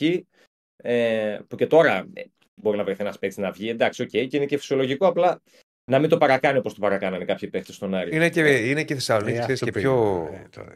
Ε, Πρώτα απ' όλα είναι, Είναι πιο πλανεύθερα. εύκολο. Ναι. Είναι και πλανεύθερα. όχι, αλλά όχι, είναι- πέρα από αυτό. Είναι, πιο- είναι εύκολο. ρε, Είναι εσύ. εύκολο να τους πετύχεις. Δεν είναι Αθήνα, Ναι. ρε παιδί μου, που Ναι. Ναι. δεν είναι τόσο εύκολο. Καλά, και Στη στην Αθήνα Θεσσαλονίκη- πίσω. Ναι, μπορείς, αλλά ε, πιο δύσκολο. Είναι πιο μεγάλη και τα λοιπά. Στη Θεσσαλονίκη, δηλαδή, μια βόλτα να βγεις έξω. Μπορεί να Αν πάνε πάρεις σε και Περαία. δύο-τρία μαγαζιά παραμάζωμα, ας πούμε, τους πέτυχες. Κοίτα, οι ψαγμένοι ξένοι που είχαμε στον Άρη τα τελευταία χρόνια και τους άρεσε λίγο έτσι να ξεπερνούν λίγο το ωράριο το οποίο είχε δώσει η ομάδα, δεν πηγαίναν σε κεντρικά σημεία γιατί ήξεραν ότι είναι πιο εύκολο να τους πετύχουν. Πηγαίνανε σε δυτικά. Γιατί τα δυτικά εδώ πέρα τα τελευταία χρόνια στην Θεσσαλονίκη έχουν ανθίσει λίγο. Δεν ήταν έτσι τα προηγούμενα χρόνια. Και προτιμούσαν τα δυτικά. Αλλά και εκεί, επειδή η Πάντως, Θεσσαλονίκη. πρόσεχε τώρα. Ναι. Για να το ξέρεις ότι πηγαίνανε στα δυτικά, Ναι. ε, σημαίνει ότι και εκεί. Και εκεί τους βλέπανε. πηγαίνανε. Δεν γίνεται. Αλλιώς θα μας έλεγες κάπου αλλού, δεν ξέρουμε πού κάπου αλλού. Εμένα μου τα στέλνανε. Α, Δηλαδή μου, μου λέγανε να Νίκο δες ας πούμε, Ναι, ο τάδε ναι, ας ναι. πούμε ήταν εκεί. Οκ, εμείς δεν ε, έχουμε μια απόσταση, δηλαδή εμείς είμαστε full ανατολικά, είμαστε από την άλλη πλευρά γι' αυτό. ναι. Έχουμε μια, μια απόσταση. Ε, ο Σουλεϊμάνοφ μακάρι να είναι ένα παιδί το οποίο θα έχει το μυαλό μέσα στο κεφάλι του. Ε, τον περίμενε ο Μάντζιο όπως περιμένει και ένα ακόμα εξτρέμ. Στα μεταγραφικά υπάρχει και από χθες το βράδυ το θέμα με το Σάσα. Ε, το οποίο είναι μια περίπτωση πολύ γνώριμη στον Άρη, γνώριμη στο ελληνικό πρωτάθλημα. Μια περίπτωση που έχει προκύψει τις τελευταίες 48 ώρες. Δηλαδή, ο Καρυπίδης μίλησε με τον Σάσα προχθές. Είχαν μια τηλεφωνική επικοινωνία. Ο Άρης έχει τον Σάσα και άλλους δύο παίκτες αυτή τη στιγμή ε, ως προτεραιότητες για την ε, μεσαία γραμμή. Ο Σάσα είναι μια φθηνή λύση, που είναι και αυτό παίζει και αυτό το ρόλο του. Είναι ένας παίκτης ο οποίος ξέρει την ομάδα, δεν θα χρειαστεί διάστημα προσαρμογής. Ξέρει το Μάτζιο γιατί μαζί είχαν ε, μια πολύ καλή συνεργασία για 1,5 χρόνο και είχαν, ήταν συνυπήρξαν στην ομάδα που είχε βγει στην τρίτη θέση την πρώτη χρονιά που ο Άρης είχε βγει στην τρίτη θέση. Είναι στα 33 βέβαια πλέον, δεν είναι στα 28-29 που τον είχε φέρει ο Άρης. Έχει, και- παίζει και αυτό τον, ε, το ρόλο του. Ανήκει στη Φορταλέζα, στην οποία αγωνίζεται από πέρυσι. Δεν έχει πολύ χρόνο συμμετοχή στη φετινή σεζόν. Δεν είναι τόσο εύκολο για τον ίδιο, όπως είπε και στον Καρυπίδη, να φύγει γιατί είναι στην πατρίδα του, είναι καλά. Ε, και ο γιος του ετοιμάζεται τώρα να πάει νήπια. Δεν ξέρω τι έχουν τώρα εκεί στη Βραζιλία, γιατί είναι και μικρό το παιδάκι του. Και είναι μια δύσκολη απόφαση τη στιγμή που ο Σάσα έχει πλέον οικογένεια να διαχειριστεί. Θέλει όμως να γυρίσει. Δηλαδή, νιώθει ότι ο κύκλος στον Άρη έκλεισε κάπως άδοξα και πρόωρα λόγω της κακής σχέσης που είχε πέρυσι με τον Μπούργο, ο οποίος ήταν και ο βασικός λόγος αποχώρησης του Σάσα από τον Άρη την, ε, την περσινή σεζόν. Και είναι μια περίπτωση που όπως προκύπτει ε, από χθες θα ξεκαθαρίσει κατά πάσα πιθανότητα σήμερα. Δηλαδή σήμερα δικό μας μεσημέρι πρωί Βραζιλίας είναι πιθανό να έχουμε εξελίξεις όσον αφορά το θέμα του Σάσα για να ξέρει και ο Άρης ποιες είναι οι προθέσεις του Βραζιλιάνου οριστικά και αναλόγως να δει αν θα ασχοληθεί πολύ πιο ζεστά με τις άλλες δύο περιπτώσεις που έχει στη λίστα του για το χώρο της ε, μεσαίας γραμμής. Είναι πάντως μια safe επιλογή εάν μπορεί ο Σάσα να ανταποκριθεί στα 33 του πλέον. Στις ανάγκες που έχει ο Άρης, στις ανάγκες που έχει μια πολύ νευραλγική θέση όπω αυτή του εξαριού, και ειδικά αν ο Μάτζιος τον βάλει μονό εξάρι, γιατί το μονό εξάρι δεν έχει μόνο την ευθύνη να σου κόβει, αλλά έχει την ευθύνη να προωθεί και λίγο την μπάλα μπροστά. Πρέπει να ξέρει δηλαδή λίγο μπάλα. Ο Σάσα το έχει αυτό το κομμάτι, αλλά νομίζω ότι ο Μάτζιος στην πρώτη φάση με διάδα θα πάει, δηλαδή με 4-2-3-1 και ανάλογα με τα παιχνίδια ή με τις συνθήκες στο εκάστοτε παιχνίδι θα, θα βλέπει αν θα ε, ανεβάζει λίγο τον ένα χαφ ή αν θα τον, ε, ή αν θα τον κατεβάζει. Οπότε σήμερα περιμένουμε εξελίξεις με τον Σάσα ή με κάποιον άλλον χαφ, εγώ θεωρώ πολύ πιθανό από τους άλλους δύο που έχει ο Άρης στη λίστα του και το deadline της 11 Σεπτεμβρίου τον αναγκάζει και τον πιέζει και για το Φορ όπου υπάρχει δημοσίευμα με τη Σουηδία για τον Ομάρ ε, Φαράζ, τον 29χρονο επιθετικό της Αϊκσοκόλμης που δεν επιβεβαιώνεται μέχρι στιγμής από τον Άρη, αλλά είναι μια περίπτωση που είναι πιθανό να κοιτάξει ο Άρης με δεδομένο ότι έχει, είναι νεαρός, είναι εξελίξιμος, ψάχνει ο Άρης υπό προποθέσει και κάτι τέτοιο για την κορυφή της επίθεσής του και για να παίχτη να πλαισιώσει τον, ε, τον Μωρόν. Επίσης είδηση ε, και αυτή που προκύπτει εδώ και λίγη ώρα ε, είναι ότι ο Βέλεθ μάλλον θα επιστρέψει σήμερα από τη Σαουδική Αραβία που βρέθηκε τις τελευταίες μέρες για να μιλήσει ξανά με την Αλφατέχ, γιατί θυμίζω ότι ο Βέλεθ είχε έρθει, ε, είχε δώσει προφορικά ε, τα χέρια με τον Άρη. Ε, έκανε κάποιες προπονήσεις ατομικές κυρίως στο Ρήσιο, αλλά και περίμενε να τακτοποιηθούν τα διαδικαστικά από τη Σαουδική Αραβία για να ανακοινωθεί από τον Άρη. Ε, τον δυσκολεύουν λίγο στην Αλφατέχ, γι' αυτό πήγε και ο ίδιος μίλησε με τους Άραβες από κοντά. Προφανώς είναι αποζημίωση, εγώ καταλαβαίνω ότι κολλάει το θέμα του Βέλεθ, Μμμ. γιατί είχε και ένα πολύ καλό συμβόλαιο ε, εκεί κάτω. Ε, αυτό το οποίο βγαίνει την τελευταία ώρα είναι ότι ο Βέλεθ, ε, όχι από την ΠαΕ ως, ως πληροφορία περισσότερο, ότι ο Βέλεθ τα βρήκε πάνω κάτω με τους, με τους Άραβες. Σήμερα εκτός από όπτου θα επιστρέψει στην Ελλάδα και είναι πιθανό σήμερα να πάρει και την Ελευθέρα στο την ΑΛΦΑΤΕΧ για να ανακοινωθεί μέσα στα επόμενα 24 ώρα από τον Άρη, γιατί και αυτός μέχρι τις 11 Σεπτεμβρίου πρέπει να ανακοινωθεί. Και τον περιμένει και ο Μάτζιο κιόλας, γιατί τον είχε για κάποιες προπονήσεις πριν πάει στη, στη Σαουδική Αραβία. Αλλά από τη στιγμή που δεν τον είχε στο, στο τακτικό κομμάτι το οποίο δούλευε, ήταν σαν να μην τον έχει. Ουσιαστικά δεν μπορούσε δηλαδή να τον βάλει. Εντάξει, πάντως αν Ναι. κλείσει δεν χρειάζεται και χρόνος προσαρμογής μεγάλο. Όχι, εντάξει. Όχι, Ξέρει, τι Και χρόνο. την Ελλάδα και την τα ομάδα ξέρει όλα. ξέρει, ναι. Όλα τα- ξέρει και την ομάδα. Ε, ξέρει και την ομάδα, ξέρει και τον. Ε, εντάξει, το Μάτζιο δεν τον ξέρει, να δουλέψει μαζί, ξέρει το πρωτάθλημα. Δεν χρειάζεται ιδιαίτερο διάστημα προσαρμογής ο Βέλεθ. Εντάξει, νομίζω ότι και είναι και μια ενδεκαδάτη λύση την οποία την την παίρνει ο Άρης για να τον έχει στον πάγκο στην ουσία. Γιατί αυτή τη στιγμή ο Φαμπιάνο και ο Μπράμπετς είναι οι πρώτες επιλογές για το κέντρο της άμυνα. Είναι μια πολυτέλεια για τον Άρη να έχει τον Βέλεθ αυτή τη στιγμή ως εναλλακτική, ε, αλλά και μια καλή πολυτέλεια για τον προπονητή ανά πάσα στιγμή να έχει ένα παίχτη που μπορεί να ανταποκριθεί ως βασικός.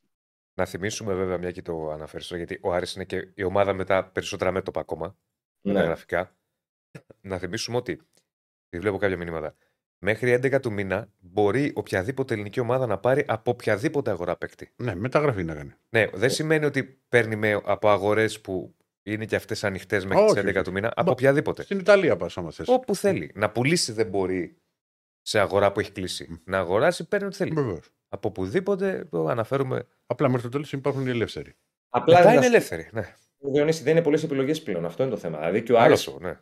επιστρέφει στην περίπτωση του Σάσα. Πηγαίνει στο Σάσα γιατί προφανώς δεν έχει πλέον τις επιλογές που είχε τον Ιούλιο ή τον Αύγουστο για να πάρει ένα αμυντικό χαφ. Μμμ. Και αυτό είναι ευθύνη του Άρη βέβαια. Που το δεύτερο μισό του καλοκαιριού τράβηξε χειρόφρενο και δεν πήρε ούτε ένα ακόμα εξάρι μετά τον Ζουλ, ούτε ένα δεύτερο επιθετικό μετά τον ο Μορόν. Βέλεθ δεν έπαιζε, μπορούσε να παίξει σε κάποια μάτσα απαιτητικό χαφ. Εντάξει, Μπορεί. μπορεί, Μπορεί. αλλά δεν είναι. Κυρίως στο παίρνει, μπορεί κάποιες φορές να τον βάλεις εκεί. Ο Βέλεθ, το ξέραμε κι εμείς την πρώτη θητεία στον Άρη, το μάθανε και στον Παναθηναϊκό μετά. Ε, είναι ένας παίκτης που με τους τραυματισμούς λίγο, αν και στον Παναθηναϊκό έκανε γεμάτες χρονιές. Έκανε γεμάτες, έκανε γεμάτες. Έκανε γεμάτες χρονιές. Είναι λίγο, είτε στον Άρη ήταν λίγο επιρρεπής. Δηλαδή, ο Βέλεθ ενώ είναι ένας παίκτης ο οποίος μπορεί να κάνει παιχνίδι από πίσω, να σου κουβαλεί την μπάλα στην προωθήσει ε, μπροστά, δεν συνιστάται να είναι στα πολλά μέτρα. Γενικότερα γιατί το, ναι, στον Άρη τουλάχιστον τον έβγαζε ψηλό εύκολο τον τραυματισμό. Ε, ναι, στον αλλά- Παναγιώτο δεν ήταν τόσο. Όχι τόσο. Πάντως για μένα ο Βέλεθ, δεν ξέρω τώρα σε τι κατάσταση είναι το παιδί. ναι. Εντάξει, είναι και ένα-δύο χρόνια παραπάνω. Έτσι. Ο Ναι, κύριο ναι. που σχεδόν παίζει ρόλο. Ο καλός Βέλεθ είναι στους καλύτερους στόπερ στο, στο πρωτάθλημα. Ναι, συμφωνώ Δεν- σε αυτό. Ο, ο, κα- κατάλαβες, να είναι σε καλή κατάσταση δηλαδή. Γιατί είναι ένα στόπερ ο οποίος ξέρει Πολύ και καλός. μπάλα. Δηλαδή, Σπανίζουν Ξέρει, πλέον. μπάλα είναι aggressive, είναι, είναι, είναι καλός παίκτης. Όχι, έχει, έχει πολύ ενέργεια στο παιχνίδι του, όντως. Έχει και τον γκολ στι στατικές φάσεις που και αυτό του λείπει του Άρη γενικότερα τον γκολ.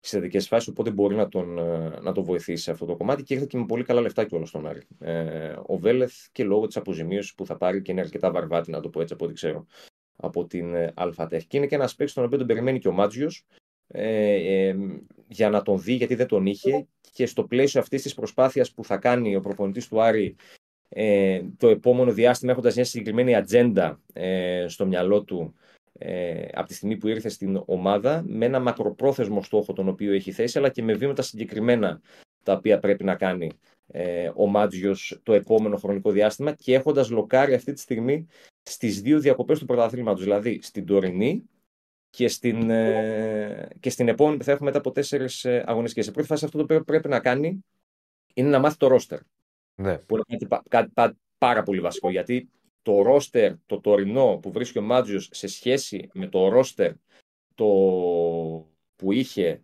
μέχρι το τέλος της πρώτης του ε, θητείας ε, είναι, έχει μόνο τέσσερις παίκτες. Δηλαδή ο Άρης μέσα σε 1,5 χρόνο κατάφερε από εκείνο το ρόστερ στο τωρινό να έχει μόνο τέσσερις ε, παίκτες από εκείνη την ομάδα. Οπότε πρέπει να μάθει το ρόστερ σε πρώτη φάση, που είναι πάρα πολύ σημαντικό. Ε, πρέπει να γίνουν οι μεταγραφές, που είναι επίσης πάρα πολύ σημαντικό, ώστε να έχει και μια καλύτερη εικόνα για το ρόστερ και να τους αξιολογήσει όλους με τον κατάλληλο τρόπο. Ε, θέλει να δώσει κάποιες ευκαιρίες σε παίκτες που μέχρι στιγμής δεν ικανοποιούν με την απόδοσή τους. Για τον Μενέντες, π.χ. έχει γίνει πάρα πολύ κουβέντα.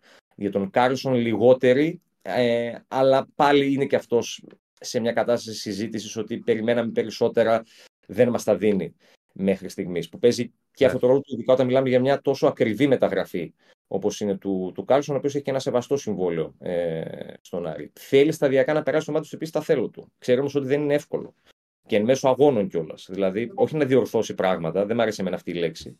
Ε, να περάσει την ταυτότητά του σταδιακά στην ομάδα και στο ανασταλτικό κομμάτι και στο επιθετικό κομμάτι. Αλλά αυτό συνδυάζεται και με τις, ε, και με τις μεταγραφές. Και από εκεί και πέρα να, να βάλει συγκεκριμένα στοιχεία που είναι στάνταρ για τον, ε, για τον Μάτζιο. Δηλαδή, όπως και στην πρώτη Βλέπουμε του... εδώ, μας έχεις ετοιμάσει κάτι. Ναι. Μμμ. Όπως και στην πρώτη θητεία στην ομάδα, έτσι και τώρα θέλει τον Άρη να είναι πιο aggressive μέσα στο γήπεδο, να τρέχει περισσότερο, να αυξήσει τις εντάσεις των ποδοσφαιριστών ε, μέσα στο γήπεδο, το οποίο συνδέεται και με την, το θέλω του Μάτζιου να πιέζει πάρα πολύ ε, και στο high block, αλλά και πιο χαμηλά με στόχο να κλέβει μπάλες, να βγαίνει μπροστά ε, το ψάχνει πολύ αυτό το πράγμα. Διέχει, έχει διακρίνει μέσα στη μίση ότι δεν μπορεί η ομάδα, και είναι και φυσιολογικό βέβαια για την περίοδο που διανύει, να το κάνει σε τόσο μεγάλα διαστήματα. Θέλει να το στρώσει και αυτό το κομμάτι. Ε, με, με ορίζοντα, όπως είπα και πριν, της, ε, και την δεύτερη διακοπή. Και σταδιακά μέσα από όλη αυτή τη διαδικασία, επειδή ο Μάτζο γενικότερα έχει τη φήμη του αμυντικογενή προπονητή, στην δεύτερη θητεία του στον Άρη, θυμίζω ότι προσπάθησε και αν είχε δύο-τρεις παίκτες παραπάνω θα μπορούσε να το κάνει. Και αν δεν είχε εκείνο το μείον 6 που δημιουργούσε πολύ πίεση στον Άρη τότε, προσπάθησε να κάνει τον Άρη μια ομάδα πρώτου ρόλου, να παίζει κυριαρχικό ποδόσφαιρο, να παίζει από πίσω με build-up. Ε, προσπάθησε να κάνει αυτά τα πράγματα. Διάφορες συνθήκες νομίζω δεν τον βοήθησαν και ψάχνει τώρα μαζί με τις μεταγραφές και με κάποια άλλα πράγματα αυτές τις συνθήκες ώστε σταδιακά τους επόμενους μήνες και αφού να ξεφύγει τη διαδικασία της βαθμοθυρίας, της σκοπιμότητας να το πω διαφορετικά, να, να παρουσιάσει ο Άρης κάτι πιο ελκυστικό μέσα στο γήπεδο. Κάτι πιο ποδοσφαιρικό, να το πω έτσι. Πάντως, το, ξέρεις, το είχαμε συζητήσει και στην πρώτη εκπομπή. Τα δύο από τα τρία παιχνίδια του ελληνικού πρωτάθλημα δεν είναι ο κλασικός Άρης. Ξέρεις, που πήγαιναν τα μάτια και μπορούσε να σκοράρει έχουν αρκετά γκολ τα παιχνίδια του. Βάζει, αλλά δέχεται πολλά. Ναι, ναι. Αυτό είναι το θέμα. Κοίτα, και, και η φιλοσοφία του Τερζή γενικότερα ήταν ότι πάμε να παίξουμε εμείς να έχουμε την μπάλα στα πόδια, εμείς να κάνουμε παιχνίδι, όχι να περιμένουμε ιδιαίτερα πίσω. Ο Άρης σκοράρει, ναι, δέχεται όμως βέβαια και πολλά γκολ. Το οποίο βέβαια δεν σημαίνει ότι, όπως έλεγα και χθες, ότι ο αντίπαλος τον, τον βάζει κάτω και του κάνει μια τελική μετά την άλλη. Ο Άρης τα δίνει τα γκολ περισσότερο, παρότι τα κερδίζει ο ίδιος ο αντίπαλος. Δηλαδή, αν κάτσεις και τα δεις ένα-ένα, ακόμα και από τα παιχνίδια με την δυναμό, ε, ο Άρης κάνει δώρα πίσω αναστατικά. Αυτό είναι το ζήτημα και αυτό είναι κάτι το οποίο καλείται να βελτιώσει επίσης ο Μάτζιος. Και με ένα ακόμα εξάρι πιο βασικό το οποίο θα έχει στη διάθεσή του και περνώντας και τη δική του φιλοσοφία σταδιακά μέσα στην ομάδα, θέλει να τα στρώσει λίγο αυτά τα πράγματα. Μάλιστα. Ωραία. Κάτι άλλο, Νίκο; Αυτά. Αυτά για την ώρα. Νομίζω ότι ήσουν κατανοητό και μας κατατόπισε σε πολλά πράγματα. Λοιπόν, θα τα πούμε αύριο. Ευχαριστούμε πολύ. Ευχαριστούμε πολύ. Γεια σου, Νίκο. Να είσαι καλά. Αυτά και από τον Νίκο Παπαδόπουλο στον Άρη. Πάντα τρέχει το πόλ. Ποιον θεωρείτε εσείς καλύτερο, τον Φυλάκα Κοτάρση, Μπρινιόλη, Πασχαλάκη. Θα μας πει τα αποτελέσματα. γιατί πιάστηκα εδώ δεν χωρά. Κύριος. Δίνει κατάσταση Στέφανος. Κύριε Στέφανε, πώς πάμε από like; Κύριε Στέφανε, πώς πάμε από βολιστρόνε. Είμαστε 700. 5 like, 124. Μάλιστα. Λοιπόν. με τη διοίκηση να σου πάρουμε μαξιλαράκι. Θα πάρουμε ένα μαξιλαράκι. Ε, ε, ε. πάρουμε ένα μαξιλαράκι για τον κύριο Ηρακλή. 300 like μείναν για τα χίλια, παιδιά. Πάμε να φορτσάρουμε. Έχουμε 12 λεπτάκια. Μην λέω πάλι τα ίδια χθες. Δεν φεύγω άμα δεν. Α, μην αρχίσουμε πάλι αυτά. Όχι, όχι γιατί... Θα σε κλειδώσω μέσα μετά. Ναι. Λοιπόν. Ε... Άλλη με έχω Τι θα φας σήμερα; Τι θα φας σήμερα; Τι θα φας σήμερα; Ναι. Σακά. Σακά θα φας; Ναι. Έλα ρε. Ωραίος. Τι, είσαι, τι, Όχι, όχι, όχι, μου έκανε εντύπωση. Δεν σου είπα ότι θα φάω τώρα κάτι extreme. Εντάξει, δεν είναι και απλό μουσακάς, θέλει μια διαδικασία. Δεν είναι και φασολάκια. Α, με, με 7 ευρώ το έχουν αγοράζεις. Α, θα απ' έξω. Ε, ναι, ξέρω από πού. Όχι, φίλε μου, για τον πλαχοδί μου, όχι. Ε... Εσύ τι θα βάζει, Δεν ξέρω. Άγνωστο. Πουλάκι γοτόπουλο με σαλάτα. Θα δούμε, κάτι θα πάρουμε. Ή τα Κάτι αυγά θα με φτιάξουμε. Κάτι θα φτιάξουμε. Θα φτιάξει. Το πιθανότερο σήμερα είναι γιατί έχω χρόνο. Μέχρι να πάω στο γραφείο. Οπότε κάτι θα φτιάξω. Τι να κάνω. Φακές. Φτιάξει μέσα. Ανέβει το ζάχαρο σου λέει εδώ. Με τι; Έξω βάζω ζάχαρη στην πεσαμέλ. Ε, εντάξει, λίγο δεν Μπουκανούκα. Δεν, δεν, δεν. Θα προσέχουμε. Λοιπόν, έχουμε μπάσκετ. Έχουμε Σπύρο Κοντό. Έχουμε Σπύρο Κοντό. Για πάμε. Έλα, παίξω. Δεν θα σου πω, έλα μέσα. Δεν χωράει. Τι έγινε, να θέλει φίλε; να πει, δεν χωρά. Αλλά θα έχουμε τα καινούργια στούντιο σε λίγο το Γενάρη. Δεκέμβρη, Γενάρη. Γιατί θα εκεί. χωράμε. Όλοι καλοί χωράνε πολύ. Εκείνη θα, θα δεις και πώς είναι και ο καναπές Διονύσου. Ναι. Τι έγινε; που λέγατε για Δράκο και για Στέλλα έχουν δύο κοινά αυτές τις ταινίες. Εκτός ότι είναι κυρίω το 55-56 και οι δύο. Η μία είναι μουσική, Μάνος Χατζηδάκης, και η δεύτερη είναι ουσιαστικά γραφτεί από τον ίδιο άνθρωπο, από τον κορυφαίο θεατρικό συγγραφέα ε, της εποχής εκείνης, τον Ιάκωβο Καμπανέλη. Ο Καμπανέλης. Δράκος έχει γραφτεί από τον Καμπανέλη και το σενάριο. Ε, η Στέλλα έχει γραφτεί από τον ε, Κακογιάννη, αλλά είναι πάνω σε έργο του Καμπανέλη, το «Η Στέλλα με τα κόκκινα χάτια», νομίζω κάπως έτσι λεγόταν το έργο Μήπως του θες να πας, μήπως θες να πας εσύ, γιατί σε βλέπω πολύ ενημερωμένο. Τα έχω δει, τα έχω δει, δεν θέλω Ε, να Τι, τι επειδή. ο, α, Πάντα. να- με το ζητήσει. Και δεύτερη φορά μπορείς να διακρίνεις πράγματα που δεν είχες εντοπίσεις. Και δεν Τα τα σε αξιολογήσει και σωστά.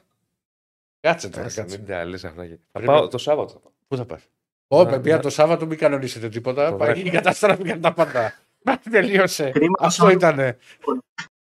Το Σάββατο. Πάνε. Γονάτισαν τα μαγαζιά, περιμέναν να δουλέψουν. Τι πάθαμε. Έρε πλημμύρες. Αχ, Θεέ μου. Σπύρο, τι Πάμε έχουμε; Στο μπάσκετ. Πάμε, ναι. Πάμε, πάμε. Είχαμε τον αγώνα της Ιταλίας με τη Λετωνία. Η Λετωνία παρότι έπαιζε χθες και κουβαλούσε περισσότερη κούραση από τους Ιταλούς, κατάφερε να πάρει την νίκη με 87-82 και θα διεκδικήσει την πέμπτη θέση σε αγώνα που θα διεξαχθεί το Σάββατο. Εκεί θα αντιμετωπίσει τον ε, νίκητη του ζευγαριού που θα προκύψει φυσικά από το παιχνίδι που αρχίζει στις 3.30 σήμερα ανάμεσα στη Λιθουανία και την Σλοβενία. Η Λετωνία ήταν ε, καλύτερη από τα μέσα του δευτέρου δεκαλέπτου και στη συνέχεια και τον Κραζούλης να είναι εκπληκτικός με 28 πόντους και 12 στα 13 εύστοχα σούτ, οπότε ήταν άχαστος ουσιαστικά, έχασε μόνο. Συγγνώμη, ρε Σπύρο, συγγνώμη, ρε Σπύρο. Ρε, Ρακλή, μην κάθεσαι έτσι, δεν μπορώ. Γιατί; Το κρατιέμαι τόση ώρα που σε βλέπω Τι έτσι. έχω; Ε, μα κάθεσαι, μου κάθεσαι έτσι σαν το βούδα να πούμε το. Κάτσε λίγο διαφορετικά, συγγνώμη, αλλά. χωράω. Κρατιέμαι τόση ώρα, μην γελάσω και θα, θα νομίζω ο Σπύρος ότι γελάμε με το Σπύρο. Μα δεν Κα- χωράω. Φτιάξου λίγο, ρε παιδί μου. Μου κάθεσαι έτσι εδώ σαν το. Θυμάσαι Κάνει το σταυρό σου. Μιας και μιλάς για ταινία, ο Σπύρος μπορεί να τη θυμάται. Ναι. Πώ θα το πω, Ξινελένα. Το Όχι, θυμάσαι; Παναγία μου, Το σήμερα. Ξινελένα. Ποιο; Μα δεν χωράω, ρε. Κάτσε να πει το ρεπορτάζ. Να το πει Φτιάξου- το ρεπορτάζ. φτιάξου, Δεν σε τι μπορεί παρακαλώ. να φτιάξω. Έλα, Σπύρος, συγγνώμη. συγγνώμη, αλλά δεν μπορούσε έτσι όπω τον έβλεπα. Όχι, μου. Νοιάζεται πάρα πολύ γιατί φοβάται μην τραυματιστεί, γιατί νομίζω ο Καουάι Ναι. Λέον που φοράει και αυτός είναι λίγο έθραυστος. Οπότε ναι, ναι. όπως έτσι μπορεί να την πάθει και και ο Κλής. Λοιπόν, Λοιπόν. για συνέχισε. Έχουμε τρεις και μισή σήμερα το άλλο παιχνίδι στο ταμπλό των χαμένων Λιθουανία-Σλοβενία για την άλλη ομάδα που θα διεκδικήσει την πέμπτη θέση. Ο χαμένος πάει για 7-8 και φυσικά τα σημαντικά είναι αύριο. Νωρίς νωρίς έχουμε τον αγώνα της Σερβίας με τον ε, Καναδά. Πώς το βλέπεις αυτό, Τέταρτο. Πώς το Ε, βλέπεις; Τους Σέρβους, να πω την αλήθεια, τους πίστευα από την αρχή της διοργάνωσης. Έκατσε και αυτή η καραμπόλα με τη Λιθουανία και τις ΗΠΑ, οπότε έγινε λίγο πιο εύκολος ο δρόμος τους. Είναι μια ομάδα που μπορεί να βάλει δύσκολα στους Καναδούς, οι οποίοι δεν έχουν τον παίκτη που θα μπορέσει να σπρώξει τον ε, Μιλουτίνοφ κοντά στο καλάθι, γιατί και οι ψηλοί τους είναι λίγο πιο αθλητικοί, παίζουν καλές αλλαγές, αλλά κοντά στο καλάθι ο Μιλουτίνοφ θα έχει το πλεονέκτημα. Και αν μπορέσει ο Μπογκδάνοβιτ να βρει τα ελεύθερα σου, τότε θα μείνουν κοντά στο σκορ. Γιατί οι Καναδοί έχουν μεγαλύτερη πληρότητα στο ρόστερ τους. Έχουν, έχουν. Έχουν του Τάιγκίλ, τους Αλεξάνδρ που κάνει εκπληκτικό τουρνουά. Έχουν και τον ανοιχτό διαιτητών, γιατί όπως ήταν με τη Σλοβενία, ο Τόντι έφαγε πάρα Αυτά. πολύ ξύλο και σε δύο-τρεις αλληλουχίες φάσεων υπήρχαν διαφορετικά κριτήρια στα σφυρίγματα, κυρίως στις φάσεις που έμπαιναν και οι δύο superstar κοντά στο καλάθι και προσπαθούσαν να βάλουν ε, lay-up ή shoot από πολύ κοντινή απόσταση. Οπότε, αν συνεχιστεί το ίδιο μοτίβο, τότε ο Καναδάς έχει ένα μικρό προβάδισμα, αλλά θεωρώ ότι η Σερβία δεν είναι ξεγραμμένη. Θα Όχι, με πάρει και τίποτα. αυτή τις Με τίποτα, προβάδες. με τίποτα, με τίποτα. Οι Σέρβοι είναι. δεν- Μέχρι να τους ρίξει το καναβάτσο που πρέπει να φτύσει αίμα, δεν υπάρχει περίπτωση. Και αν Ακριβώς. τους- Και αν τους ρίξεις. Και είναι μια ομάδα που είναι πολύ καλά δομημένη. Έχει έναν ε, αλφα μέλη στην περιφέρεια, ο οποίος είναι ξεκάθαρος. Οπότε δεν υπάρχουν πολλά ερωτηματικά για το πού θα πάει η μπάλα όταν αυτή και έχουν ένα παίκτη κοντά στο καλάθι που είναι στήριγμα. Οπότε έχουν ένα ισχυρό δίδυμο μέσα έξω και αυτό μπορεί να είναι πάρα πολύ κρίσιμο σε παιχνίδια που μετράνε. Και επίσης δεν είναι τόσο αφελής όσο οι Καναδοί, είναι πιο ψημένοι στο FIBA basketball. Είναι χαρακτηριστικό ότι στο παιχνίδι με την Ισπανία στην τελευταία φάση του τελευταίου time out, ο Σάγκελ Αλεξάνδρ ρωτούσε το προπονητικό επιτελείο αν έχουμε άλλο time out. Και αυτοί του λένε: Όπα, ηρέμησε. Δεν μπορείς να καλέσει time out εσύ, μόνο εμείς κάνουμε time out. Γιατί στο NBA μπορεί να το κάνει αυτό. Όχι, Στο- βεβαίως. Βεβαίως. Στο μπάσκετ ε, που παίζεται εκτός NBA αυτό δεν γίνεται. Οπότε υπάρχει και αυτή η μικρή διαφορά που ευνοεί τους Σέρβους.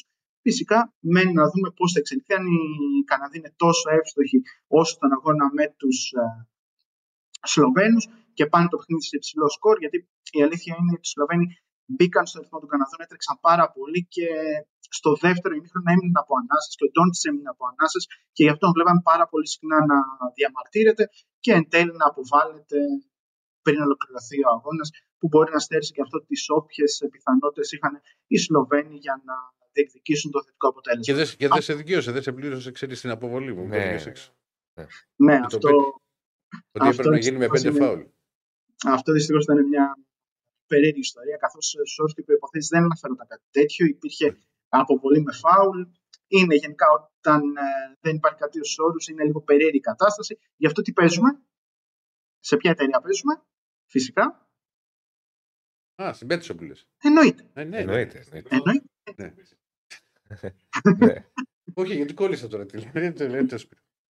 Γι' αυτό λοιπόν. ε, Και ε, αργότερα έχουμε 4 παρα 20 τον αγώνα των ΗΠΑ με τη Γερμανία. Αυτό θα μπορέσουμε να το αναλύσουμε και πιο διεξοδικά αύριο, γιατί θα είναι ένα παιχνίδι που θα είναι. Μμμ.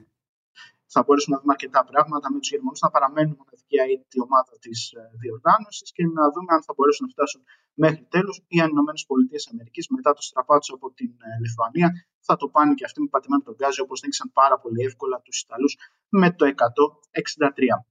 Αυτά από το, με το μπάσκετ. Δεν ξέρω αν έχει κάποια άλλη ερώτηση πάνω σε αυτό. Όχι, όχι, έχουμε και φιλικά σήμερα ε, Ναι, των έχουμε ελληνικών φιλικά. ομάδων. Και έχουμε και δύο φιλικά. Ε, ο Παναθηναϊκός παίζει νωρίτερα 6 ώρα στην ε, Λουμπλιάνα με την ε, Τσεντεβίτα Ολύμπια σε ένα παιχνίδι που δεν θα βρεις στον πάγκο Ερνίνο Ταμάν, ο οποίος είναι στην ε, Τουρκία γιατί αντιμετωπίζει ένα προσωπικό θέμα και θα κοουτσάρουν ο Σερέλης με τον έτερο βοηθό τον ε, Γιλντιρίν. Ενώ ε, μισή ώρα αργότερα ο Ολυμπιακός παίζει στην Πάτρα με τον ε, Προμηθέα σε ένα Προμηθέα. παιχνίδι πολιτικού χαρακτήρα, ακριβώς, ε, το οποίο βέβαια οι Ερυθρόλεπτοι θα παρουσιαστούν με σύνθεση ανάγκη, χωρίς Μακίσικ, ο οποίος έκανε μια επέμβαση στη μύτη, χωρίς Williams Γκος, ο οποίος έχει ένα πρόβλημα στον αχίλιο του δεξιού ποδίου, χωρίς τους διεθνείς, δηλαδή Λουτίνοφ, ε, Παπα-Νικολάου, Φαλ, ε, Λούτσι, Λαρετζάκη και όλους αυτούς. Οπότε θα είναι με σύνθεση ανάγκη η Ερυθρόλεπτη και ένα παιχνίδι που είχε αρχικά ε, ανακοινωθεί ότι θα γίνει με κόσμο, όμως ο Προμηθέας ε, έβγαλε νέα ανακοίνωση και ενημέρωσε ότι τελικά δεν θα υπάρξει παρουσία κόσμου και όσοι πήραν ειστήριο, στον προμηθευτή ειστήριο, θα πάρουν τα Τα χρήματά χρήματά τους τους πίσω. Ακριβώς. Μάλιστα. Αυτά. Ωραία. Σε ευχαριστούμε πολύ. Να σε καλά, Σπύρο, να σε καλά. Καλή συνέχεια. Καλή συνέχεια. Για το ΦΙΚΑ που με ρωτάει ένας φίλος και μου λέει γιατί δεν απαντάω αν έχει θέση στην πρώτη ομάδα. Όχι ακόμα. Είναι ένας στόπερ ο οποίος έχει πολύ καλά χαρισμα- ε, χαρακτηριστικά. Αντίληψη, καλή τεχνική κτλ. Αλλά όλα αυτά τα παιδιά, κατά την άποψη τη δική μου, δεν μπορούν να μπαίνουν αμέσως στην πρώτη ομάδα. Εκτός και να μιλάμε για το φαινόμενο. Ναι, βέβαια. Είναι πολύ καλός παίκτης. Αλλά Δεν θέλει χρειάζεται να χρόνος. του το κάνεις τόσο εύκολο όμως. Σιγά σιγά. Να περάσουν από μια διαδικασία. Λοιπόν, like, πόσα κύριε Στέφανε, να δούμε πού κλείνουμε. Έμεινες πίσω. Είμαστε 751. Τα 51. Έχεις τα- Έχουμε ένα δίλεπτο να δούμε πού θα φτάσουμε. Πρέπει- Κάντε like. Δεν δεν μείνεις κανένα δύο ώρα Ε. ακόμα. Το Πολ, ε, πού πήγε το Πολ, 15% Κοτάρσκι, ναι. 2% Μπριγιάρος, Εκεί έμεινε δηλαδή. 3% Πασχαλάκης, σε Μάλιστα. Άρα Πρινιόλη πρώτος, δεύτερος Πασχαλάκης, τρίτος ο Κοτάρσκι. Λοιπόν, ε, ευχαριστούμε πάρα πολύ Σας ευχαριστούμε πάρα πολύ και σήμερα. και σήμερα για την. Αύριο θα Συμμετοχή. πούμε, θα, έχουμε- θα υπάρχει το παιχνίδι της Εθνικής. Θα έχουμε εθνική, θα έχουμε και μπάσκετ, λίγο τα φιλικά. Μπορεί ξέρεις κάποια πλάνα να τα έχουμε. Δηλαδή, δεν ξέρεις. δηλαδή του Παναθηναϊκού υπάρχει τηλεοπτική μετάδοση. Ναι. Οπότε μπορεί κάτι να. να, Ε, να- δύσκολο να δω τώρα. Τι ώρα είναι; Εγώ θα το δω. 6.30. Θα το δω. Δεν θα κάτσω με προσοχή να δω το φιλικό. Θα, θα δω. Ε, θα το δεις. θα κάτσω, ναι, θα χαζέψω. Λοιπόν, οπότε θα μιλήσουμε αύριο και για εθνική, θα μιλήσουμε και για άλλα πραγματάκια. Ευχαριστούμε πάρα πολύ. Like στο βίντεο, subscribe στο κανάλι των Μπεταράδων. Ε, και ευχαριστούμε πάρα πολύ για όλη αυτή τη στήριξη αυτές τις μέρες. Ε, κλείνουμε αύριο μια εβδομάδα. Ε. Αύριο Παρασκευή δεν είναι. Ναι, πέντε μέρες. Ναι, παιδί μου, εννοώ την πρώτη εβδομάδα της εκπομπής. Ε, και θα τα πούμε. Αυτά. Κάτι άλλο, κύριε Αντίπα; 5-7. Εκπομπή του Τσάρλι. Τσάρλι Μπολ 5-7. Τι, συγγνώμη. Τους τίτλου, βεβαίως. Ξε... Όλο και χθες το ξέχασα. Ε, γιατί δεν είναι μόνο Ε, βέβαια. εμείς που είμαστε εδώ στη. Εγώ πήγα έτσι να το ανοίξω. Στις πολυθρονάρες. Τι έπαθες, ρε φίλε; Τι έχεις, δεν μπορώ να, να εκφραστώ ότι έχεις πιαστεί. Μα τόσο πολύ. Για το γελάς, ε. Ε, Μα, μου κάνει εντύπωση. Λοιπόν, γραφικά, γραφιστικά, Βασίλης Συγκουζούρη, Ελισάβετ Παντελίδου, στήσιμο live streaming, Ραφαήλ Πατσουλή, Στέφανος Συναδεινός ή άλλος κ. Στέφανος. Τεχνική επιμέλεια Στέφανος Συναδεινός. Σκηνοθεσία Art Direction Δημήτρης Κραβαρίτη. Συντονισμός στο εμπορικό τμήμα ο Θανάση Χαρής. Αρχισυνταξία κυρία Κωνσταντίνα Πανούτσου και όλος ο στρατός των πενταράδων που είναι, πολύ, ε, που είναι εδώ και μας στηρίζουν για να βγει αυτή η εκπομπή και όχι μόνο αυτή η εκπομπή. 5 φράτ Charlie Ball, εμείς τα λέμε αύριο πάλι. Βεβαίως. 12 με 2. Άλλο μουσακά, φίλε. Το βράδυ θα τα πούμε. Το βράδυ θα τα πούμε, ναι. Μήπως θες Έλα να... από νωρίς. Να δούμε και εθνική. Θα έρθω για να δούμε εθνική. να γιατί- ποντάρουμε και κάπου. Ε, Πώς και έτσι. κάπου κάτι, στο live, κάτι θα κάνουμε. Κάτι θα κάνουμε. Κάποιο σκόρε, κάποιο. Και αυτό. τι θα κάνω. Ευχαριστούμε πολύ. Θα βάλω μασούρα δύο γκολ. 101 απόδοση. Δύο γκολ. 101 απόδοση. Ψυχωμένο. Έτσι. Να είστε καλά, καλό Γιώργαρος. μεσημέρι. Γεια σας.